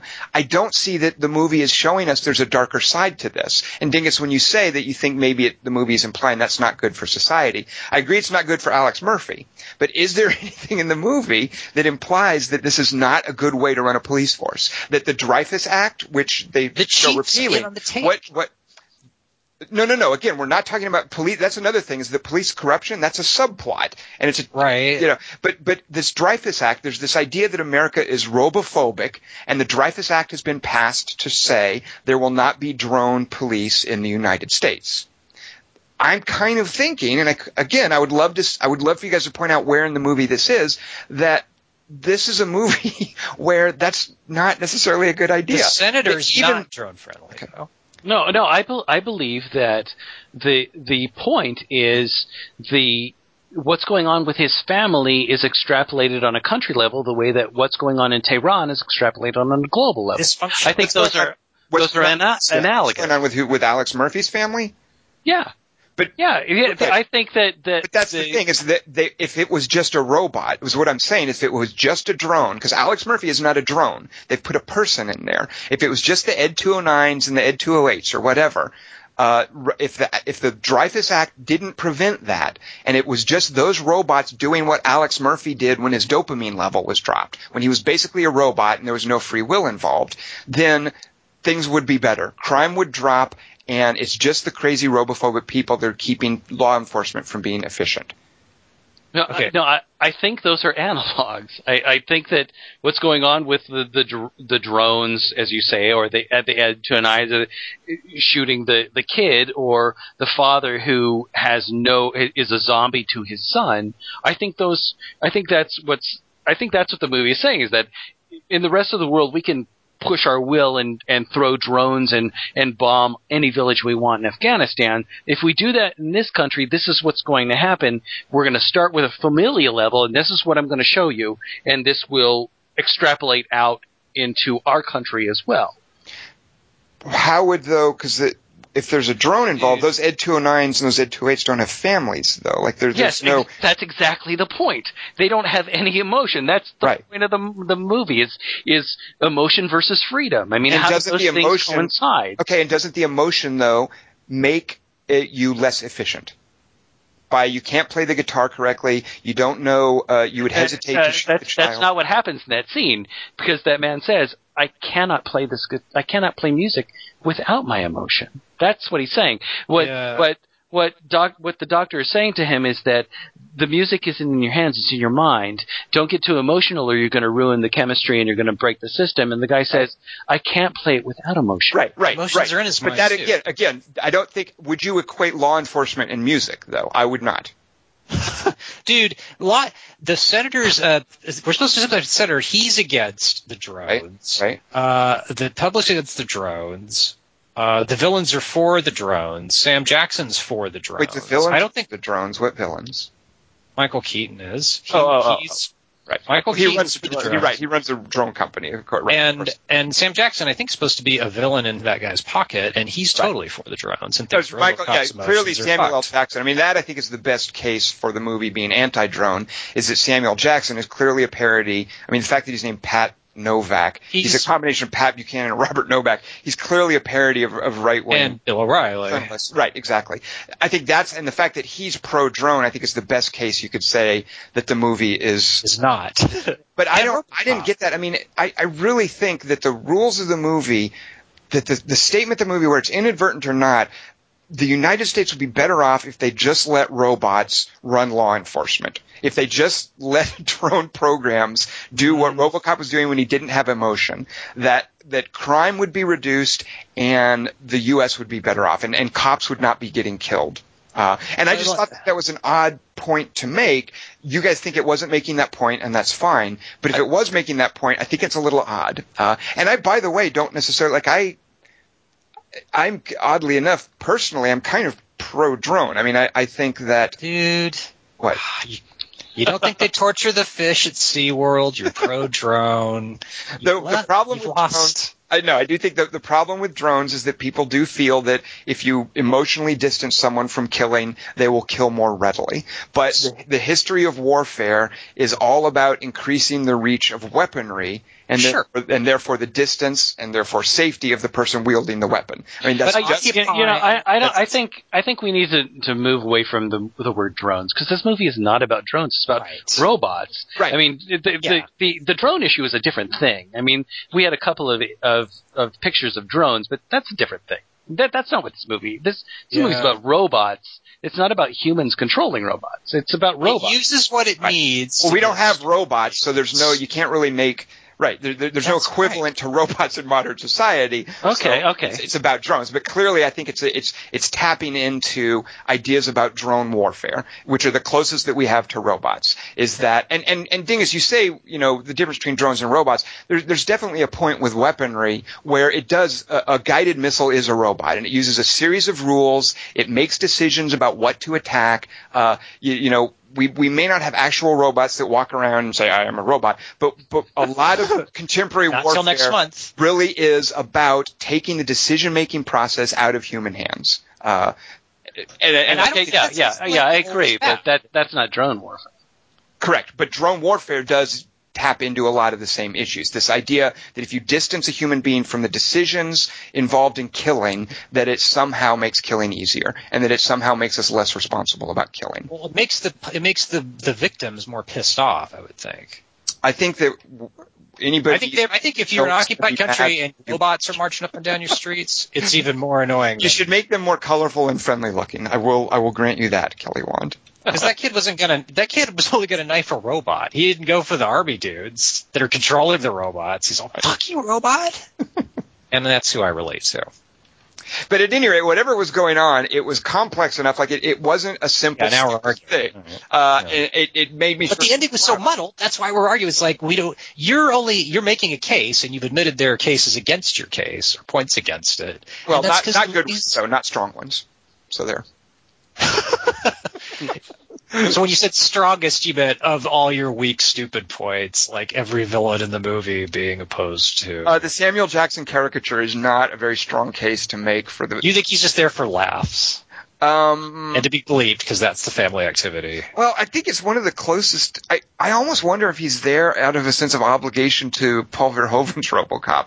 Like we need some kind of over the top social satire uh, Yeah. to really be a You're getting it both ways. They get have the kid. Yes, he's making a point, and it's hilarious to see him bleeped. Well, I thought their mayor was a nod to Rob Ford. I mean, I don't know if that. Like, I looked at that guy they cast as the mayor, and I'm like, why would you cast? Oh, it's a Rob Ford reference because that guy is not your typical mayor actor in a movie. Uh, That's funny. I didn't even think that. Uh, uh, huh. All right. So at any rate, uh, ambitious and maybe muddled uh, as far as the points it was making. Um, but uh, you know, like, I uh, like the accent too, so I'm either 0 for 2 and you're 2 for 2. the movie's a 40%, and there's another point against you, Mr. Math, isn't it? Kelly, Wand, how did you feel about Jackie Earle Haley? I do, or Abbie Cornish, with him watching. he was controlling the box. How about Gary Oldman? Were you okay with him? Can I just say I loved him? I Gary really Oldman? loved him. Yeah. Yeah. Remember I that mean- little dance he did? There, there's a lot of little Dark Knight touches in this, and one of the Dark Knight touches I loved is that Gary Oldman isn't playing that normal bad guy screaming guy. right. he was um, playing his Tinker Taylor guy a little bit. No, it's so nice when He Gary was. settles down, isn't it? Yeah. It, it really is, and when he's like, and when he's talking to him and trying to get him to settle down, I mean, there's a lot of those little touches. I loved the Frank Sinatra thing. I loved Gary Oldman in Yeah. that scene with him. Uh, I thought Gary Oldman was fantastic in this movie. Yep, I'm with you there. I mean, I thought the cast overall, I, I was a little, I, I kind of wish they'd maybe cast someone other than Abbie Cornish, but otherwise, I, I was really happy with the whole cast. Um, overall, just uh, scene after scene was just actors just, I, I thought just perfectly cast, doing exactly what they should do, uh, even if they were kind of simple, like the Jackie Earle Haley character. Um, I, I like the cast in this a lot. I like Jake Earl Haley always, usually. Jennifer L, Ellie, Ailey, whatever. Dingus She's barely in it. Nah, but she's in it enough, and she's adding enough of her own. Well, not con. No, she's the legal department. No, no. Uh, she's she's Oh, adding okay. enough of her Well, she was the own of of her own kind of. Uh, she she's got this this sharp, intelligent efficiency to her uh, that she's adding to the scenes. Um, she's a nice counterpart to the goofy, crazy. st- I mean, Michael Keaton, whatever. It it's fine Yeah. that, that that's what he's the villain. He's going to be a little silly, but she's adding a nice counterbalance to what he's doing. Um, uh, you know, Jay Baruchel is a delight to see. I just loved the cast in this overall. Dingus, any weak points for you? Uh, other than Abbie Cornish, no, but it, that's not. I mean, it's kind of Did you a. guys like the kid? yeah, he's fine. He's fine. All right. But I'm a, su- I was a sucker for that. When I mean, I, I, I fell apart when he does. I mean, they even did a little bit of a thing, and I don't know if I don't know if that's just my imagination, but when he's walking into the room and goes down on his knee, it seemed like the animation kind of slowed a little bit. There was this weird, different le- layer of. I, I love the. I love the. The uh, the the CG in this, and when he when he kneels down and when he's dealing with his kid, and uh, I I mean this is part of what what Kinnaman is doing anyway. But Yeah. I, I think I thought that little kid was perfect. He was fine. Yep. There you go, Kelly Wand. He can Uh, still have sex with the wife, though, right? Kelly Wand. That kid is not going to do that. No. Uh, and and you know, a lot of props too for so Dingus. You referenced before how the two RoboCops were revealed in the different movies. Of course, that's a famous scene from the original RoboCop. I had no idea that this was coming, and I'm glad it wasn't spoiled in the trailer. Uh, the fact that he was basically kind of a brain in a jar, I guess a face Ah. on, a, on a helmet. Uh, holy cats, that scene was just amazing, and, and it made me, by the way, forgive any lack of blood squibs in the the shootout scenes because that was incredibly dark and gruesome. Yeah. Uh, I loved Yeah. that scene. What's with the eye though? Why did they even make the eye the thing? I almost wish that they had scarred him up a little bit, but you just get the idea that there's just so much great medical technology at work that amongst all the other great things they can do is, you know, they can make his face look fine. Yeah, and why they bother to save one hand? I mean, I love. I know it's so incredible. Yeah. The hand floating there, and they, they have a, a bracket for the one position where it sits. What a gruesome little touch! That was awesome. Yeah, and it was probably for the like an actorly reason, or like can we have at least one thing? Well, that's the was thing. I mean, in in the original, once the mask comes off, it's because you know, eventually Peter Weller has to has to like, can I have my face in this Yeah. at all? Yeah, he hated wearing that fucking thing. Well, here they make it too. I don't recall. Yeah, I don't recall that there was It's the uh, like here they make the the when the mask comes down, and again that's one reason I'm disappointed they dropped this. But that's where he's going to lose his free will, and it's going to be just the the combat algorithm taking over. Uh, but they had this rationale for why the the hood ha- the the visor has to come down over his face. Um, Instead of just making eyes that can see different shit. Oh, guys. well, it, it's protecting him from getting shot in the head by anything other than a 50 caliber bullet. What if he gets shot in his human hand? And is that the hand? What's he use to? hey, hey, Wait. Kelly Wand, hold on, we're not ready for that stuff yet. Oh. they were both lungs, right? I wasn't. Uh, what about the? Uh, I, I really liked the scene. I liked the scene where he's. Um, and again, there were smart touches in this, where he's zooming in on himself to prep himself for the Yeah. his wife, to make sure that it doesn't show that it's bracketed where it's just his face, and even the the lack of delay bet- between him saying zoom in and the actual zoom happening. The fact that you got the sense that it was mind controlled, that it was completely wired to his brain, and that by the time he had finished saying zoom in, it was already starting to zoom in. Just the timing of that, and then when you find out why he's doing it, uh, and that phone call, which is again where I was wishing, ah, could we get someone other than Abbie Cornish? Um, but I loved that scene. Just really smart, really heartfelt. Kelly, Wand, you didn't fall for that scene? Uh, no, but if you change me into a robot, maybe I'd like it. All right, Kelly. There was this weird moment for me at the end of that call because I do like exactly what you're saying, but when he hangs up on her after she's like talked about seeing him again, he does this weird moment where he looks down, and I just thought, is he looking down? her, bo- her knobs? Is that what you're saying? No. I I thought I thought just like she was talking about like when we get together again, and then Oh. he has to hang up on her all of a sudden. Dingus. Ah. And then he looks down, and I'm just thinking, is he thinking about his manhood? I mean, it was just this weird, sad, like it's just creepy We moment. should have heard a car horn honk. One, two, three, only you and me got 180 degrees and I'm La, la, la, la, la, la, la. One, two, three, Peter Pan, and free. Jesus. Down with three What's it take? Jesus, am I speaking Chinese? Kept throwing Tom's dick jokes, and I was like, no, no, we got to talk about that one other thing. I totally did not think that was China. I thought that was Vietnam or something. Uh, I, do want a, a quick shout out to um, a friend of ours who showed us. Uh, if you're if you're really hungering for a direct remake of of uh, Verhoeven's RoboCop, uh, I encourage you to experience a little bit of the enthusiasm of some like-minded people at ourrobocopremake.com. It's uh, it's a it's a crowdsourced project where several people did almost shot for shot interpretations of the original RoboCop. Uh, it's online. It's free to watch. Uh, it's very affectionate. They obviously care a lot about the Verhoeven one. Uh, for instance, the the scene where Murphy is dismembered by gunfire is a modern dance sequence. Um, so go to go to our uh, there. Well, Kelly Wand, if if you're worried about an R rating, this would not get an R rating. Our RoboCopRemake.com would not get an R rating. It would get a hard NC-17 for reasons that I will leave you to discover when you get to the scene where uh, RoboCop saves the uh, the rape victim.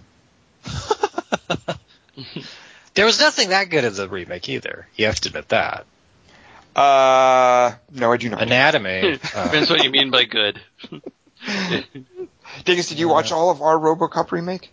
Uh, I did not. I watched Okay. bits and pieces of it. Yeah. Uh, Get it? So uh, there's that. Oh, so uh, also, yes, Kelly Wand. I read a book this weekend called Rogue Moon, in the written in the fifties, and it was like a dude. They find like a monolith on the moon, and it just keeps killing people, and they can't figure out what's in it. So, but they conquer death. They make a machine, so they just keep sending up this dude over and over again to keep dying in it.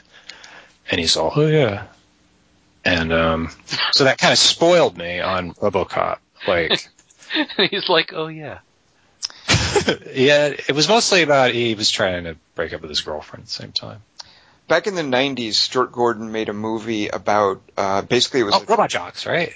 Yes, and do you know Robot Jox was originally called Robo Jocks, but there was legal shenanigans that entailed, and he was forced to change the name to Robot Jox, and he has since then said, uh, you should think of the T in robot as a silent T. Ah, very nice.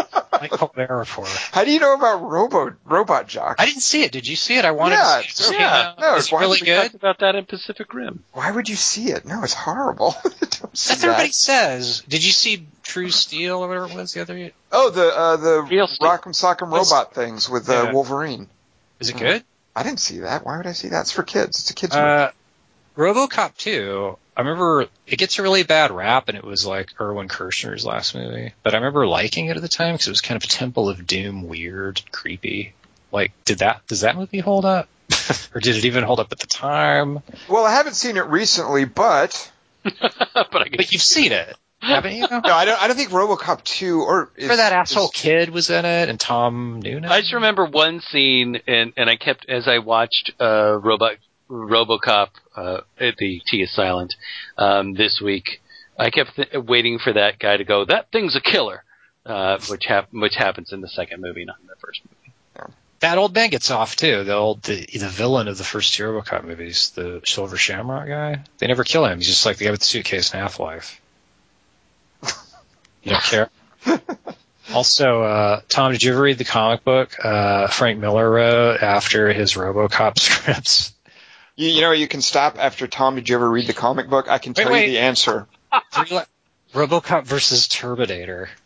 I read those, and Ah. I saw the title. I went, ugh! I scoffed. Who won? RoboCop does, but it's like it was a real versus, I'm like fucking because usually it is. bullshit. Like Freddy versus Jason, they, there's no reason why they're fighting, and there's no winner. But like RoboCop, fucking totally goes up against Terminator. It's like, All right, good. you should read it. One point for RoboCop.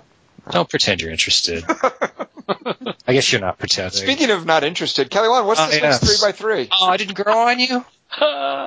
Sometimes it grows on you, no matter. I, I go. No, this is a fantastic three by three. I'm sure. Awesome. Lots of uh, awesome it- things to discover, things to talk about. I, th- I thought of a good topic afterwards, so just You be should aware. write these down. It's- Kelly Wand, have you heard of a pencil and paper? I did it. I typed it though. Okay. Well, tell us what is this week's topic. But I typed it on a piece of paper I lost. I've lost the printer. You should save those. what do we got this week? Um, it was a really unpopular topic with the listeners as well. they didn't go for it. I think next week, next time, next time I do, it probably gonna be something that you'll want to do, or that'll be my. Oh, I wanted to do this one. Well, you're not a good actor, and I think that's what happened with Twister. A manly handshake ensues. The manly coats ensues. All right. This week's topic was three best oceans in movies. Uh-huh. Oh, Oh, in yeah. movies. Oh, Uh, wait, hold on. Well, I'll be introducing next week's three by three. So that means I'm not, no, I'm not doing that, boys. That means I'm starting us off. So my number three pick for a favorite ocean in a movie is Casey Affleck. Mm. All right, there you go. Dingus, what is your number three pick? You have no elaboration. Well, he's one of the oceans. I mean, that's of uh, he is too. He's consistent. What, no, what number is he? Did they have numbers? Wait, wait. Oceans are consistent was Tom's first adjective to describe a giant body of water. Continue. I don't. You didn't say body of water. You said oceans. And Casey Affleck, who I didn't used to like, and as a matter of fact, when I saw the Oceans 11, 12, and 13 movies, uh, I I don't think I ever liked Casey Affleck. I should go back and watch them. Yeah, he's the one who's like, what is this dude doing in there? He's in all of them, isn't he, Dingus? Back me up on this. Which Yeah, guy is so, in the yeah. first one? What's his? He's the one set? who's not Scott Caan. Scott Caan's in Ocean's Eleven. See, they needed a lot of actors. It takes up? you need a whole bunch of uh, you need at least eleven. Um, so uh, and then of course since then you know Casey Affleck I think has proven himself as the more capable Affleck brother. Are your other two choices other Ocean's Eleven cast members? They are not. Fascinating, Tom. All right. what is uh what is your favorite? Oh, uh, well, did, do you guys have a favorite from the Ocean's Eleven? Is that among your three by threes? I like Brad Pitt in the first one Mm-hmm. because he was always eating. I thought that was funny. Kelly, one, who's a better actor, Casey Affleck or Brad Pitt? Brad Mm. Pitt.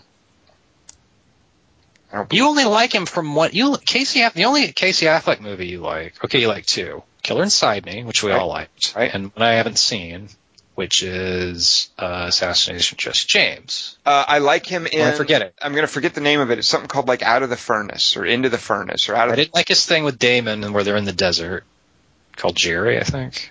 Didn't like it. So there's a movie called Out of the Furnace of the with Furnace. Christian Bale, and I don't like that movie, but I did like what Casey Affleck was trying to do in that.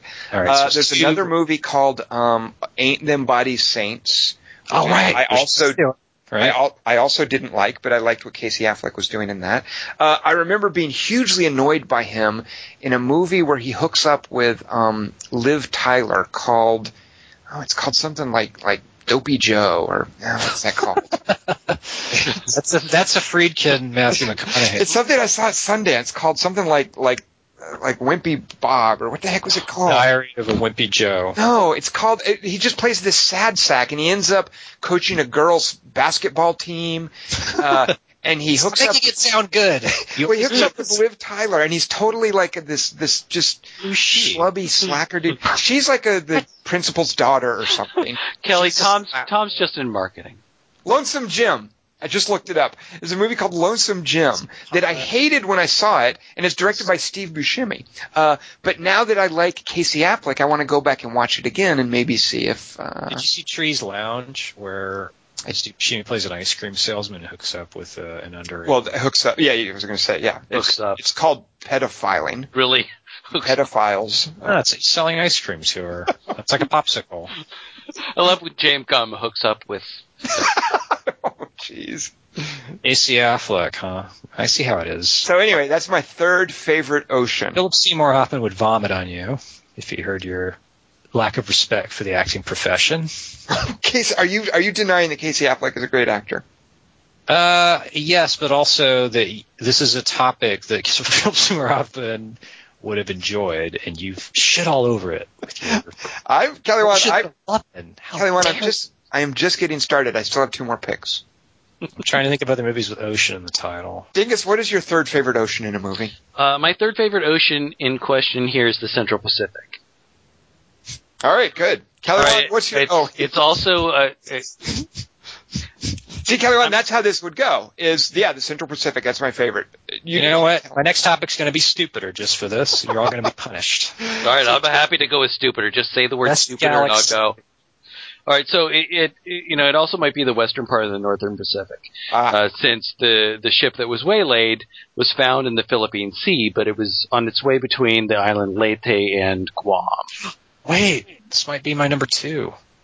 What is it? is that really how you say that island's name? By the way, Leyte. It's not just late. I've never said that. out. I've n- I've never said it out loud either, Okay. but I was just hoping for the best. I can spell the hell out of it. I just can't say it. Good. Can I do the Spell sexiest thing? L L E Y T E. That's exactly right. Yes. So Can this I is do my. the sexiest thing Dingus ever said? Go ahead. Jason Momoa What? What? Who- What did that? What? For Conan. Okay, back to what you're saying. So 1,100 men went in the water. 316 men came out. Sharks took the rest. June the 29th, The 1945. Anyway, we delivered the bomb. So uh, my third favorite ocean is the Central Pacific. But All right. that was. Oh right, I Doesn't see. even appear in the movie, but fair enough. Yep, it's a story in the movie. I'm not going to choose whatever ocean they were in. Who knows what that was? But Amity I choose the Central Pacific from the story that Quint tells in the movie Jaws. they were barely even in the ocean when he shot that movie. There are scenes, it's ridiculous, where you can see that he makes people kneel down in the in the like basically knee deep water to make it look deeper.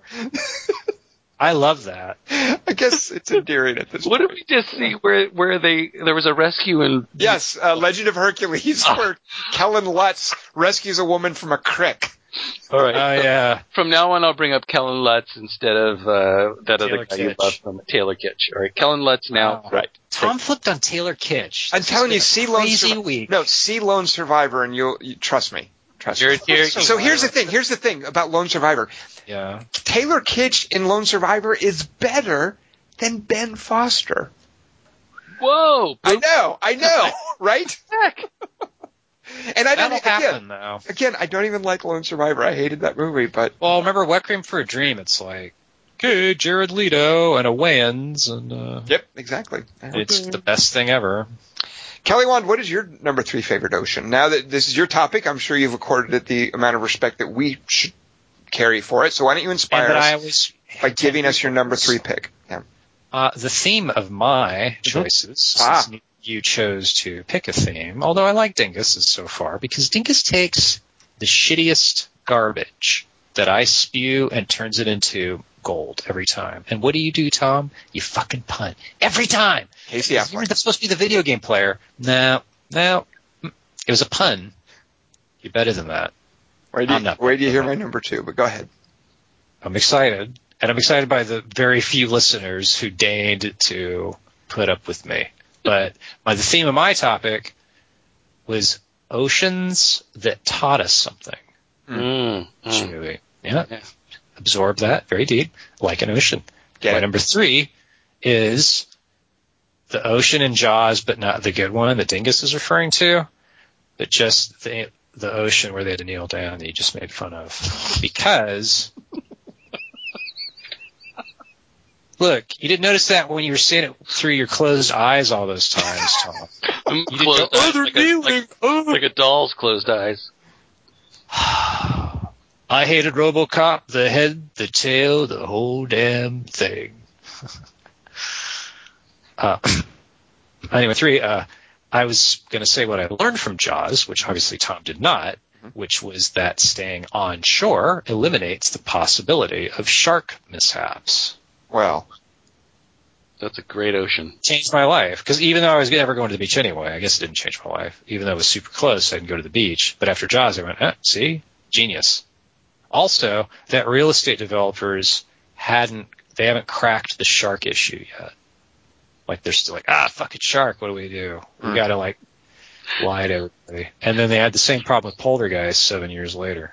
The poltergeist problem. Mhm. Sharks and poltergeist, Tom. Next on Also the Novak critics. element, the shark issue. The swimming pool was ocean-like in poltergeist.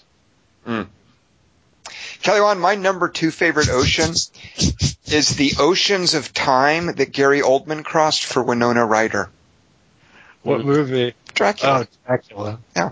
No, I'm sorry. I, s- I- ah, damn. That's not the name of that movie.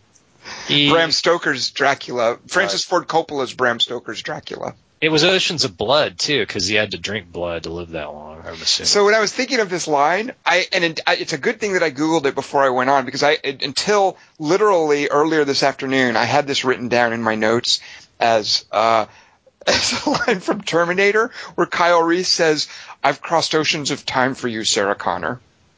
Wait, so That it's not even from the fucking movie. You're, I know, I know, I got it. He said he does have a line where he talks about "I crossed time for you, Sarah." Wait, Connor. Reese says that? That's yeah, Kyle Reese says that to Sarah say. Connor. He doesn't talk like it. He's a soldier. He's a fucking. No, no, he says, "I've crossed time for you, Sarah Connor." When he's Are you sure it wasn't Arnie? That sounds her. like something Arnie would say. Dingus, back me up on this.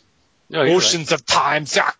No, he doesn't say oceans. He just says across time for you. I know, I know, but I had in my notes, I mis I misattributed it to the line from Right, Terminator, and then as I, I was thinking, well, I better check on that, and I, I typed in, you know, Oceans of Time, and it's like, oh Jesus, that's Gary Oldman, Dracula. You're weird. Dude. So you just went with that, whatever Google told you. Well, then it's not an ocean. In Terminator, it wouldn't have worked a multiple three by three. oceans. Yeah. It's there's really only one ocean. We just call it five, six, whatever. Well, there are apparently multiple oceans of time. There's not just one ocean of time. Uh, there are multiple there? oceans. When does when does stop and when start? he doesn't say I crossed an ocean of time because that's a that's like a lot of time. He says Terminator? Dracula. Kyle Reese doesn't say anything about oceans, Kelly Wand. I know, but I like that you obviously it's clearly that's Kyle Reese. He's that Oceans of Time guy, manly handshake. I know him. But Dracula has not crossed one ocean of time for Winona Ryder. He has crossed multiple oceans of time. So there's at least two. He crosses a real ocean too. Yes, he does. He crossed. He's he, he's yeah maybe he's crossed oceans, or he's He's crossed an ocean and oceans of time for her. He's the last crew member, just like the T Rex in Lost World. Just before it fits, so nobody has to drive the boat. It just gets right where it's supposed to be. Hi guys. Yep. How about that? Nosferatu. Did he cross oceans of time? Well, he did, he couldn't say the anything. sea. If so, he couldn't say it. That's a good point. See, Really like you. Dingus, what's your number two favorite ocean in a movie? All right, here's a quote from it. There's a whole ocean of oil under our feet. No one can get at it except me. Well, obviously uh, that's Armageddon. It is not our. Or King Kong, Charles Grodin. Uh, I think that the world's best deep core drillers would be able to get to that ocean of oil. Wait, in Armageddon, did they go up to the uh, asteroid to mine it for oil? Because that was their plot. There was their. That's what they were good at, right? So that's why. Cameron, you Right. have to put the nuclear charge thing a certain depth into the asteroid. Why, if it's it full of won't work. oil? If it's full of oil, you just throw a Molotov. Tell you what, there's no oil in an asteroid. What? That's Tom, that's that's an urban legend. there Well, may you be no such thing as a circumference, but I think I know a thing or two about asteroids. Mhm. Right? All right. Played the game. So they're full of oil. Interesting. Except the monolith. Anyway, so Dingus's line, I don't know what it's from. If it's not Armageddon, I don't know. Wait, what's the line again? It's there's, There's oil. in- oceans there's a of whole- oh, oh, I know what it is. There's a whole ocean of oil under our feet, and Dingus, do it in only the voice. I'm Do the not going voice. do that. Do the voice, Dingus. I can do that. Kelly Wand, imagine that the world's greatest actor is saying that line. Take what oceans are in your hand and take it out of my face. Is that another? Worst that- Sherlock Holmes trailer line ever. All right, Midnight Run. Nope, it's there. It's Anna- got to be "There Will Be Blood" where he's talking to the townspeople, right? Right. It's there will be blood, and it's the ocean of oil under our feet. There you go, Kelly Wand. What do you think of that? I'm just gonna name movies. No, I'm going to name oceans, and it's the ocean of oil under our It's feet. It's also as in Tom's number two, an ocean of blood and oil. Ocean of Time. yeah, nice It's try. not called There Will Be Oil, even though there is. So that would be a spoiler. So anyway, the character says there's a whole ocean of oil under our feet, and no one can get at it except me. And I, Kelly Wand, I just drunk your milkshake. Wow, what do you think of that, Kelly Wand? Uh, well, it explains the chalky undertaste. Do you guys know the last line from "There Will Be Blood"? I'm finished. I love that. Uh, Kelly Wand, what's your number two pick for an ocean in a movie? the name of the novel that that movie was based on was just called Oil! Exclamation point. By Sinclair Lewis. Did you read it? Was it his? Did Did I actually uh, get the name? I thought I was screwing it. Isn't it? Uh, who's? I confuse Upton. I, it's isn't it Upton? Upton Sinclair? Yeah, I get them mixed up too. I was making. I was trying to make a joke, and I might have accidentally gotten it right. Sarah Val got them mixed up too. It's an easy one. Uh, but wait, the jungle didn't have an exclamation point after it. But. Elmer Gantry did. Mm, see, What didn't? What? Kelly Wand, what's your number two? it had it. It had it between Elmer and Gantry. Elmer. What if 2001 had been 2001 exclamation point, a space odyssey? And it would have been 2010. My number two ocean is the bounty because it taught me that the Pacific makes Polynesian girls bronze enough to drive men insane. That's the 1780s.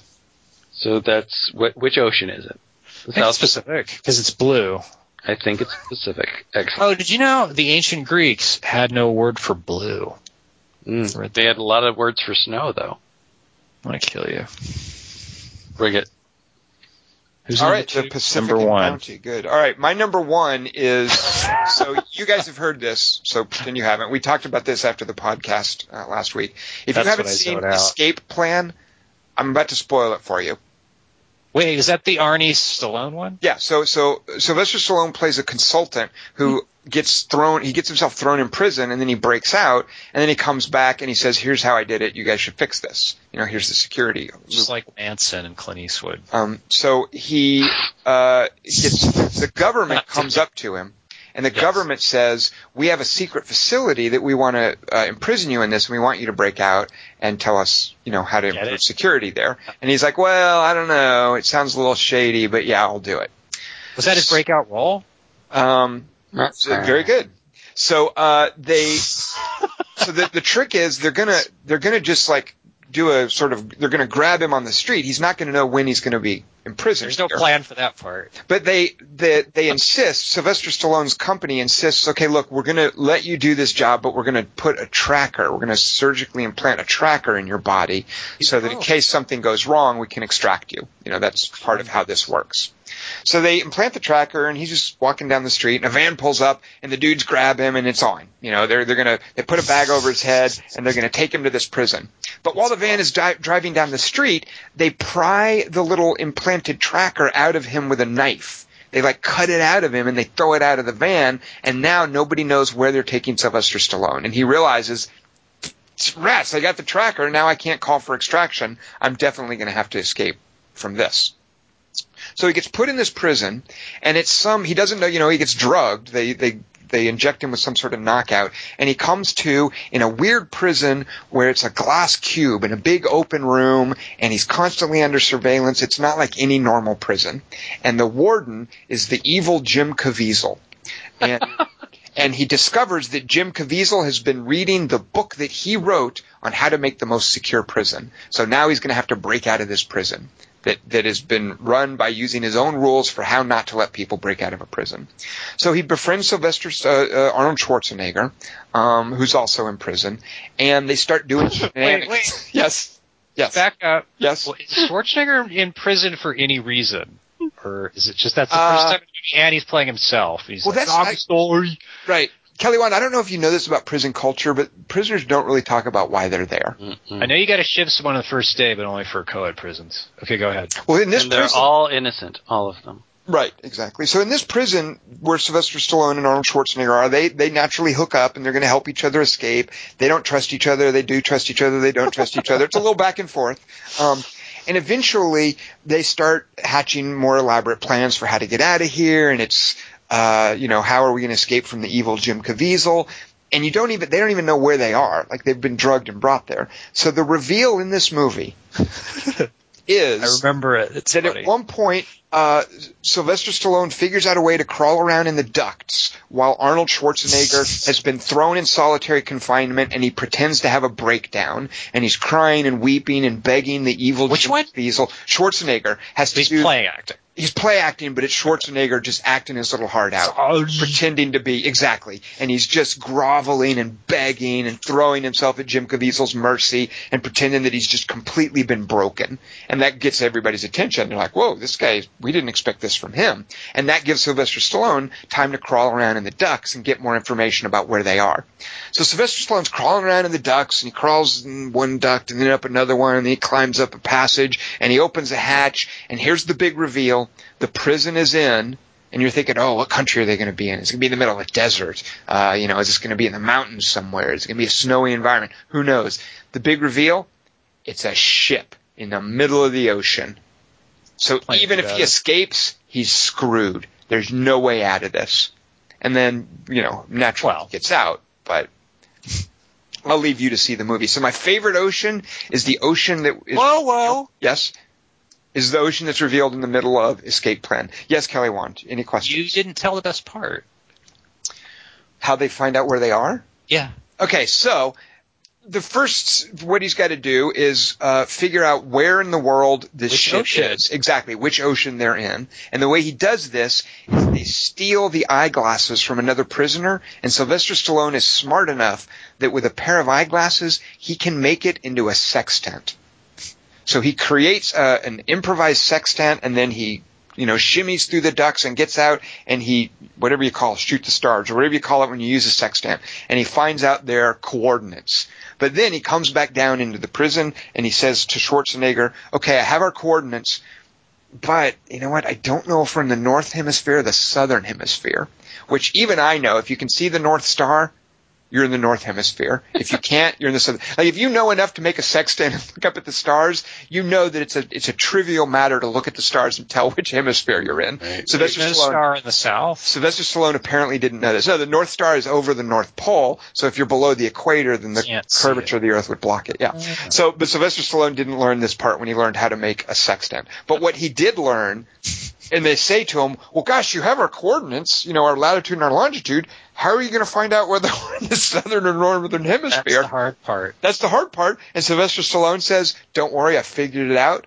The toilets in this prison, the water goes down counterclockwise, so we're in the southern hemisphere. That's He's a he- genius. He's a genius.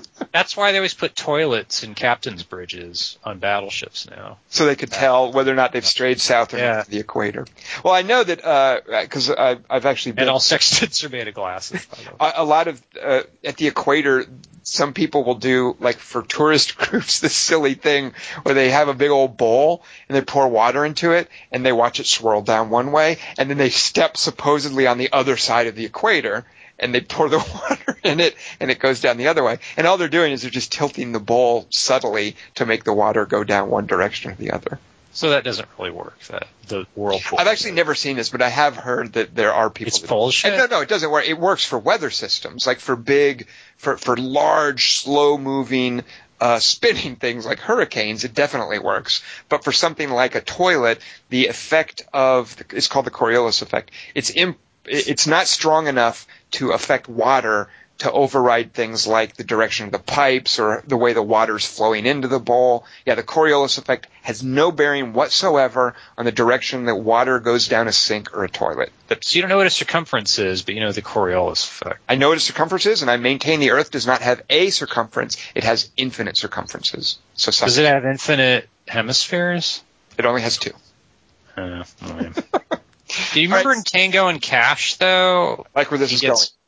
He was in a prison with Kurt Russell instead of Arnie, and they had to break out. Yep. They they didn't have low tech knives fucking up their high tech computer chips. Seems like you should put the chip just deeper in. I remember seeing that as a kid and being a little freaked out by the scene where they're both walking away from the cam- camera butt naked and seeing their butts. And then Sylvester Stallone says to Kurt Russell something about, you can stop sucking your stomach in.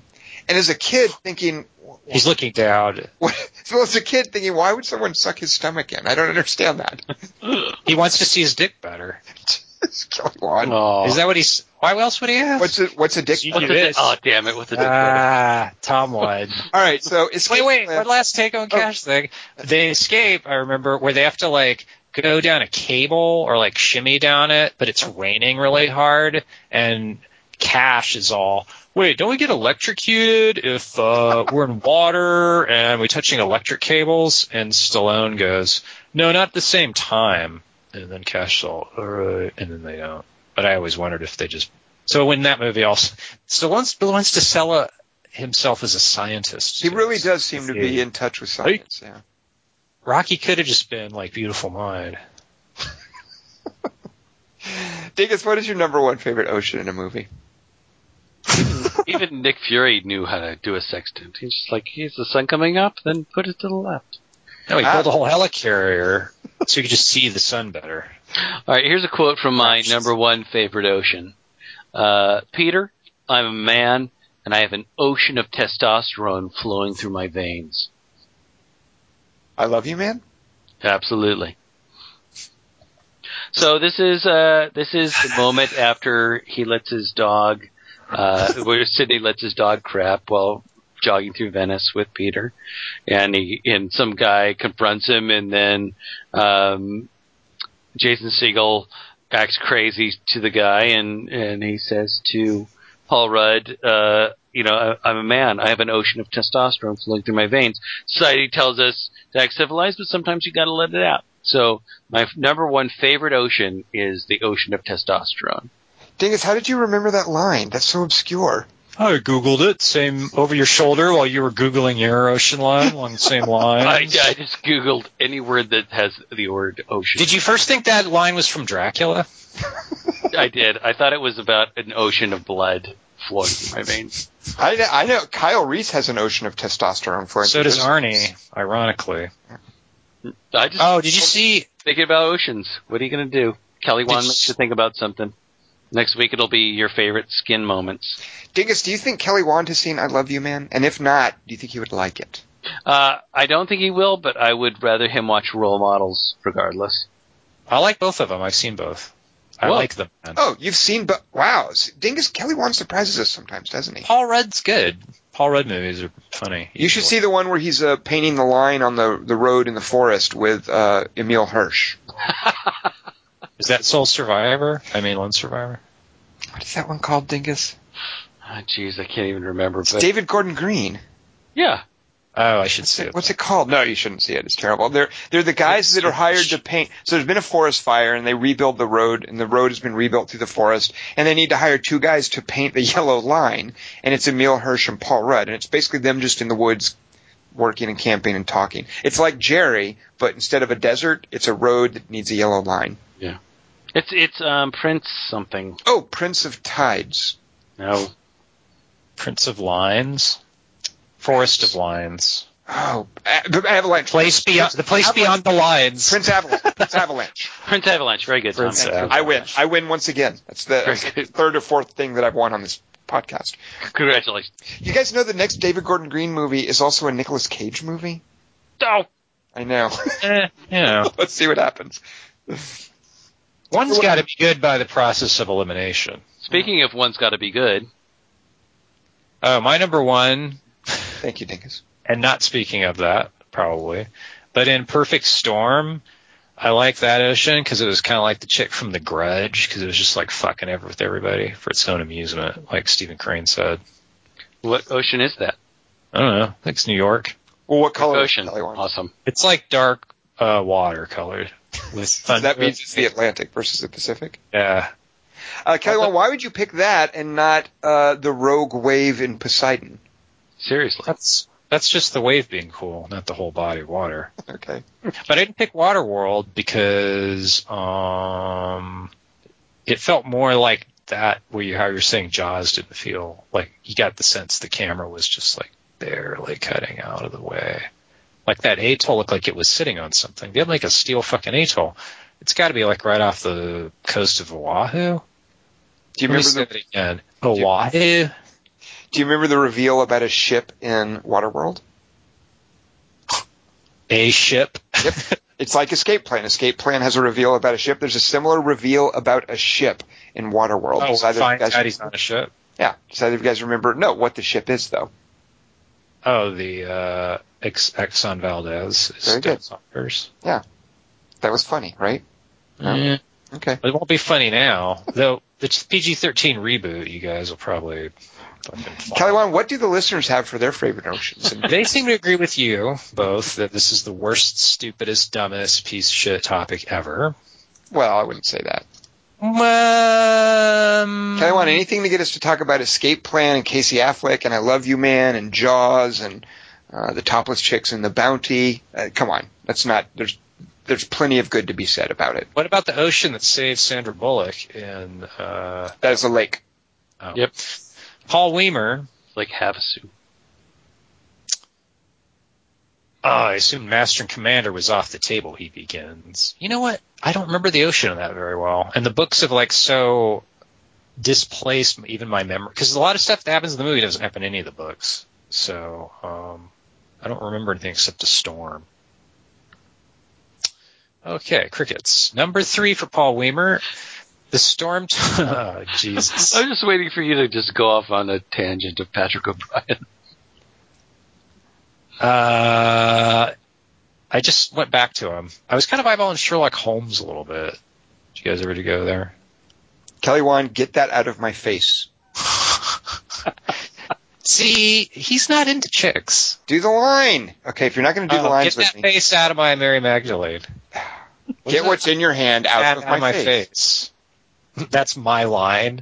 Has my- anybody ever seen, and not just you guys, I mean anybody in general, ever seen the second Sherlock Holmes movie? I don't think anyone ever saw that. No, no, they The did. Benedict Cumberbatch one came out, and just everyone's like, okay, never mind, Yeah. Robert Downey He's Jr. more like we're done. Holmes. Yeah. They didn't. He's a master of disguise, and he's isn't. He's not into chicks. They're like not. There's like one chick who owns him. Irene like- Adler. Chick, right? Yeah, she's in one story, and I love that. I love that. And she's totally naked all of, all through that scene. I love that scene in the Benedict Cumberbatch Sherlock Holmes. She is. Have you not seen the, the BBC I- Sherlock Holmes? It's well, I saw one episode of it. I go, that's good. But, Oh, no, their interpretation of Irene Adler is awesome. now I want to see it Yeah. because I just reread that story and it was pretty good. Yeah. They're re- those go down really easy. They hold up. anyway, Oh. so Paul Weimer's number three Ocean. Paul Weimer, whose list makes me like your guys' is more. So- wow. Thank you, Paul. Number three, the story. I don't want to read it. I, put- you know, I feel bad for the listeners because I don't. I'm not a good reader alouder, so just be aware. This will always be this lame. The storm-tossed, world-girdling. Uh, this is the worst one. This is the worst thing I've ever had to read aloud. The storm-tossed, world-girdling ocean of the planet Kamino that Ewan McGregor's Obi-Wan Kenobi nearly winds up falling into in Attack of the Clones. this is you just Oh. reap you reap you reap the whirlwind. Kamino, Kelly Wand. A Kamino. manly reading ensues. Ah, Kamino, he said the planet name. There's so much. Spelled with a K, I believe, right? It's not like El Camino Real. It's like Kamino with a K, right? Yeah, why do you know that? Because I know a lot, Kelly Wand. I'm gonna Uh, I'm gonna bring Yes, Commander. Not interested. Kamino. I have that in my forebrain at all times. Number two, the Ionian Sea. As this one's almost as bad. As seen in the underwater retrieval of the lost ATAC device. I love when listeners remember the weirdest fucking. I mean, I guess we all do it, but the lost ATAC device off the coast of Greece by James Bond (parentheses Roger Moore) in For Your Eyes Only. Number one, this one is for Kelly. Those were for you silent listeners, Tom and Dingus, and audience. The South Pacific Ocean that Joe, Patricia, and the greatest luggage in the world are ejected to at the conclusion of Joe versus the volcano. Best regards, Paul Weimer. He's just uh, throwing me a bone out of pity. I get it. Sebastian Dunn. This podcast is my favorite part of my Monday walk to work. Hmm, Two hour walk. Huh. Just got the ocean today, so here it is. oh, just got the one ocean today, so here it is. But see, again, there really is only one. Once upon a time in the West, oh, I'm sorry, the West, sorry. Once upon a time in the West, Pacific Ocean as depicted in Morton's painting. And if I may stretch the topic a bit, the scene in particular did not even contain the painting of the Pacific Ocean.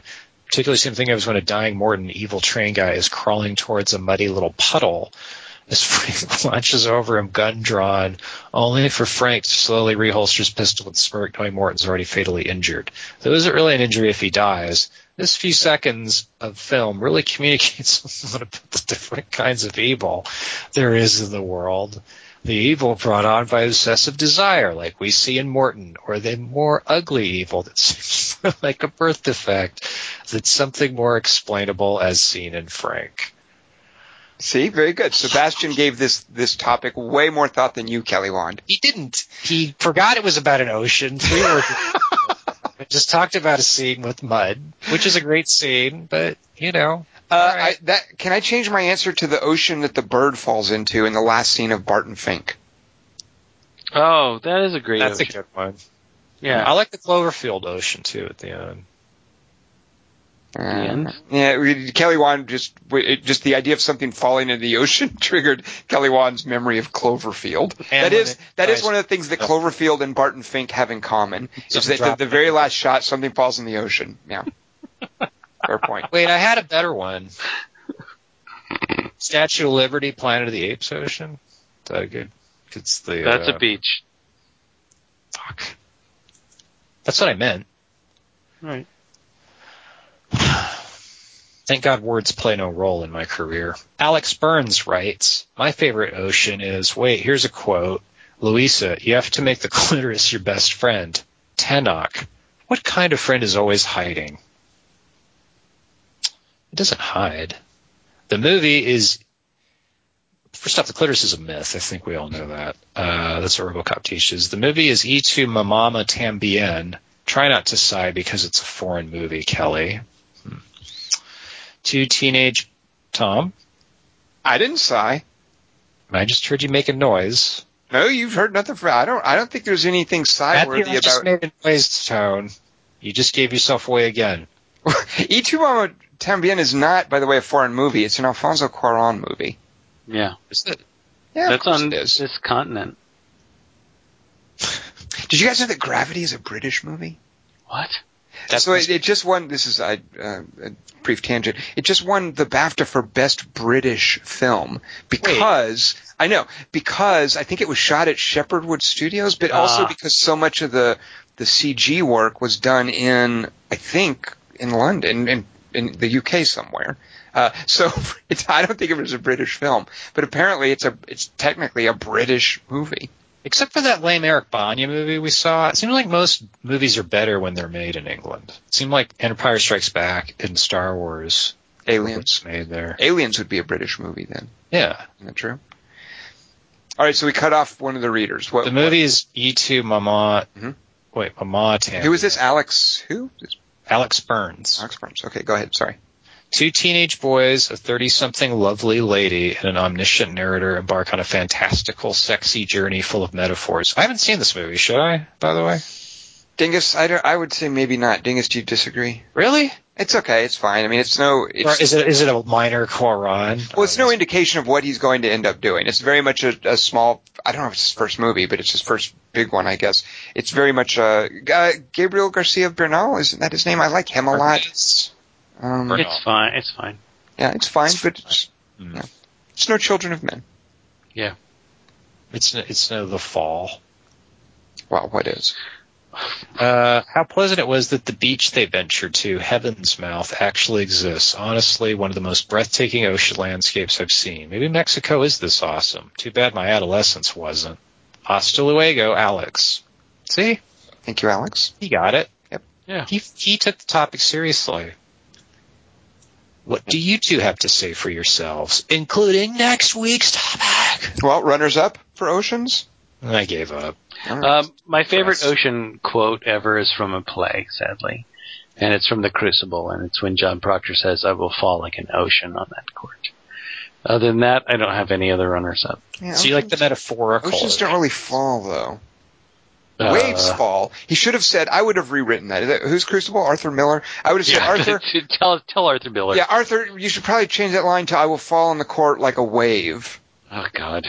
or "I'll fall on the court." No, no, no. I got it here, Arthur. I will fall on the court like a pile of bricks that aren't stacked very well. That's what I think you should have gone with. I will fall on you like a cinder block. Like a pian, like an anvil, Mm, like an anvil. Acme anvil. That's a A manly block falling ensues. All right, are you guys ready for next week's three by three? Oh, yeah. Pop that one. All right, we saw Dallas Buyers Club last week, and uh, Dingus didn't like it, and he didn't like the direction. I did. And here's one of the things I liked in the direction. There's a scene. So uh, the premise of Dallas Buyers Club is that uh, Matthew McConaughey finds out that he has AIDS, uh, and it's about him dealing with it. That's some of the best parts of the movie, are his discovery and his coming to terms with it. Um, and there's a scene where he is uh, presumably in a church praying, and you just see him at this point. He's accepted that he's got AIDS, that he's going to to die from it, that he's going to get the HIV virus. Uh, that's redundant. He's going to get the HIV, human, whatever. Isn't that like Rio Grande River to say HIV virus? Yes. ATM, ATM machine. It's, at any rate, so he's he, he's accepted that it's not a medical mistake, that he has been properly diagnosed, and that he that this is his condition, and he's he's coming to terms with it. He's apparently in a church and he's praying, and he's lit by red candlelight, and he's talking to God in this scene. And the camera pulls back, and we discover he's not in a church; he's in a strip club. uh, and I really Just like like escape plan. oh wait, that was a ship club. Sorry. Okay, go on. but I, I like Or that. swimming. I liked that scene and I liked that reveal. So uh, I think we've done sermons before, best sermons. But what I want are your are your uh, favorite uh, prayers. Uh, a prayer. What? Yes, Kelly Wand. Well, go on. I Well, a, a prayer being, you know, you can define it loosely if you want, but of course being the idea, a character addressing him or herself to something divine or something beyond uh, him or herself. You know, it doesn't have to be the strict liturgical definition of prayer. You can be loose with this if you want. Uh, but, you know, a prayer being a private conversation between a person and God, generally. Uh, there's a lot of opportunity here. Some movies use it well, maybe some don't. Maybe there's some jokes about it that you like. But uh, I just want you, and it, it, by the way, religion is not uh, handled. A a lot of times, movies just gloss over religion. It's it's not. Uh, unless the movie is specifically about that, it's often not part of a character's identity. Um, so uh, this might be tough to find, um, but I appreciate when it's done well, and I'd like to know what you guys think. What are your favorite examples of prayer in a movie? Um, yes, Kelly Wand, did you have a question? Yes. when Willie Aames is looking at Heather Thomas's rack in Zapped, and he's all, "Man, I sure would like to crack that Jane nut." He's he praying for that, or is he just wishing for it? Who is 'Cause he he has his hands clasped I and see. he's No, like when in in uh in Aladdin when Jafar comes out of the little genie bottle and Aladdin makes his wishes, that is not a prayer. but he, that's a Muslim prayer, isn't it? Okay. Kelly, Wand, do you have any readings from ba- Bai Ling's blog for us this week? Oh, I forgot to go to it. Oh well, well I'll do it next week. Okay. uh, if you're interested, any of the listeners, it's officialbayling.com. Uh, you can uh, Hang on, just keep them. keep up with what, what she's doing, her observations about life. She posts photographs. Um, she's Just delightful busy person. for a second. I'm going to it. Just like Uh, so next week we will be seeing a movie. trying to find the so-. I get to exercise my civic duty by voting this week, and I'm thrilled to be able to do it because Dingus really wants to see Pompeii, the Paul S. Anderson movie Uh. about a Roman volcano. Kelly Wand, oh no, I have it backwards. Hold on. Kelly Wand wants to see Pompeii. Dingus wants to see the McG movie from the director of This Means War, Three Days to Kill, starring uh, Kevin Costner. So, uh, what we are going to do next week is both movies. No. Boom. You don't have to see both movies, Kelly Wand or Dingus Moronsky. Uh, you guys, I have always deeply, deeply wanted to hear a Kelly Wand synopsis without having seen the movie. And I think I might try that. Kelly Wand would be okay with me trying that next week? Wait, what? You I have to see see- both movies. No, no. You could true. see Pompeii. We, you know what? Let's not do that because I think then we couldn't talk about it. So never mind. Let's see. I just had this idea that I could finally enjoy what it's like because I don't know what it's like to listen to Kelly Wand do a movie synopsis and not know what the movie is because I can't. It's got and to then be, not do the three days to but it's got to be baffling. Uh, and, and amusing, and you've got to wonder how much of that's really in the movie, how much of that is Kelly Wand. I've wondered that myself because I always I don't write those for people who didn't see them. All right, so here's what I'm going to do. I'm crossing the room. Here is a quarter. Across in the room. This is the tail side. This is the head side. Heads we're seeing um, Three Days to Kill. Tails we're seeing Pompeii. Of course, you guys can see either one, but as far as what we'll be discussing on the podcast next week, I'm flipping this coin. Fair enough? Please be Pompeii. Please be Pompeii. Although it is that fucking Thomas Anderson I don't like. So what did I say? What? what oh God, I dropped. Tails is the I've already volcano. Hold on. Here we go. We we always like Paul Anderson's movies. Why are you even wanting this, Kelly? Weirdo. That's not that guy. What did I say? Which one was heads? Uh, which one is it? It's heads. I forgot what heads is. Uh, that's Pompeii. Dingus, is he right or is he pranking us? Oh Jesus. Okay, I'm gonna do it again because I forgot what was what. All right, re-say what's what then. Heads is Is. Pompeii. Heads is Pompeii. is Three Days to Kill. All right. Here we go. It's in the air. It's flipped. What did I say? Heads is Pompeii. It's tails. I was kidding. Tails was Pompeii the first time, so obviously the gods want us to see Pompeii. because I think Pompeii is really going to suck. Uh, I don't think Paul Uh, Anderson. disaster movie opsis. Disaster movie opsis. Fucking guns again. I just did gun But jokes. shouldn't I we- want to do volcano jokes. Shouldn't we honor the coin, Kelly Wand? Yeah, I guess we should. Is Costner the star of the other one? He's the lead, so they're not making some young dude, some young All right. Sam Worthington. So we're going to You know what though? I've been able to do Costner since Jack Ryan. Like You I have to work it's on it. just that one. No, you're going to have to work I on it. I don't like working on things. Kelly, I need you to look in the mirror and practice. Every morning when you shave, just do your Kevin Costner in the mirror. I don't shave that.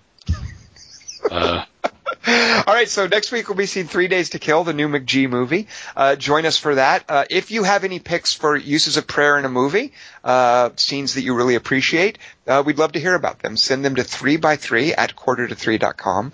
That's the number 3, the letter X, the number 3 at you spell out quarter to three dot com. Follow us on, uh, well, you know, that's just me. That's, uh, I, I tweet some, from time to time on at QT3.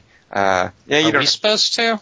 no, not really. You know what? you did a movie podcast with the director, and you didn't even. I did. That. I did a movie podcast with the director of a, a zombie movie called The Returned. Uh, Is that based on the?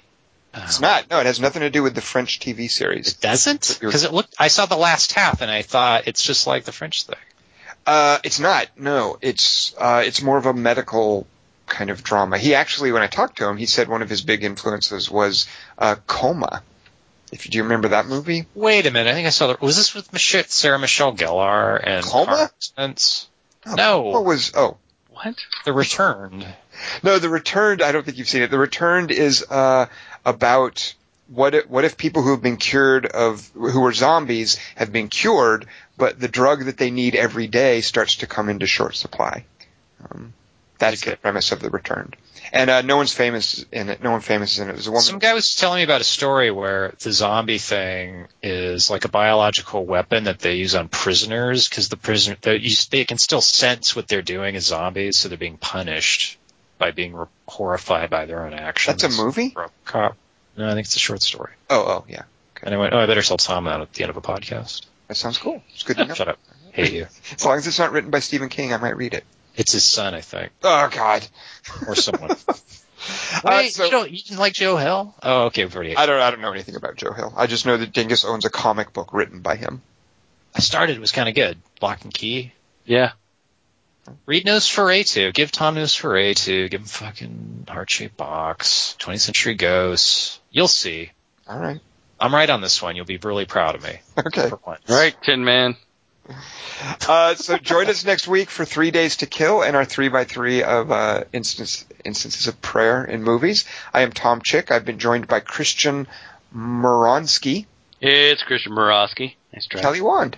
After this music, I'm going to read how Bai Ling eats watermelon.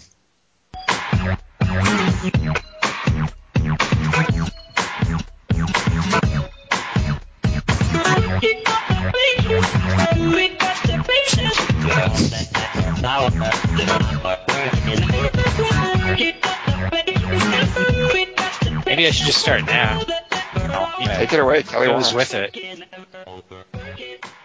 How I eat watermelon. Wow. Haha, this is how I enjoy my watermelon. So delicious feeling in the hot summer day. It's like everything I do, the touch, the sensitivity, the simple pleasure and joy, the test of the sweetness. That's my fashion line would be with a sense of touch to your body. Cookie every time before you do something new. This is Sir Fortune Cookies. Sign off. You do something new, you get scared. Just think of one thing. I only live once. Me, Bai Ling. And it is my time.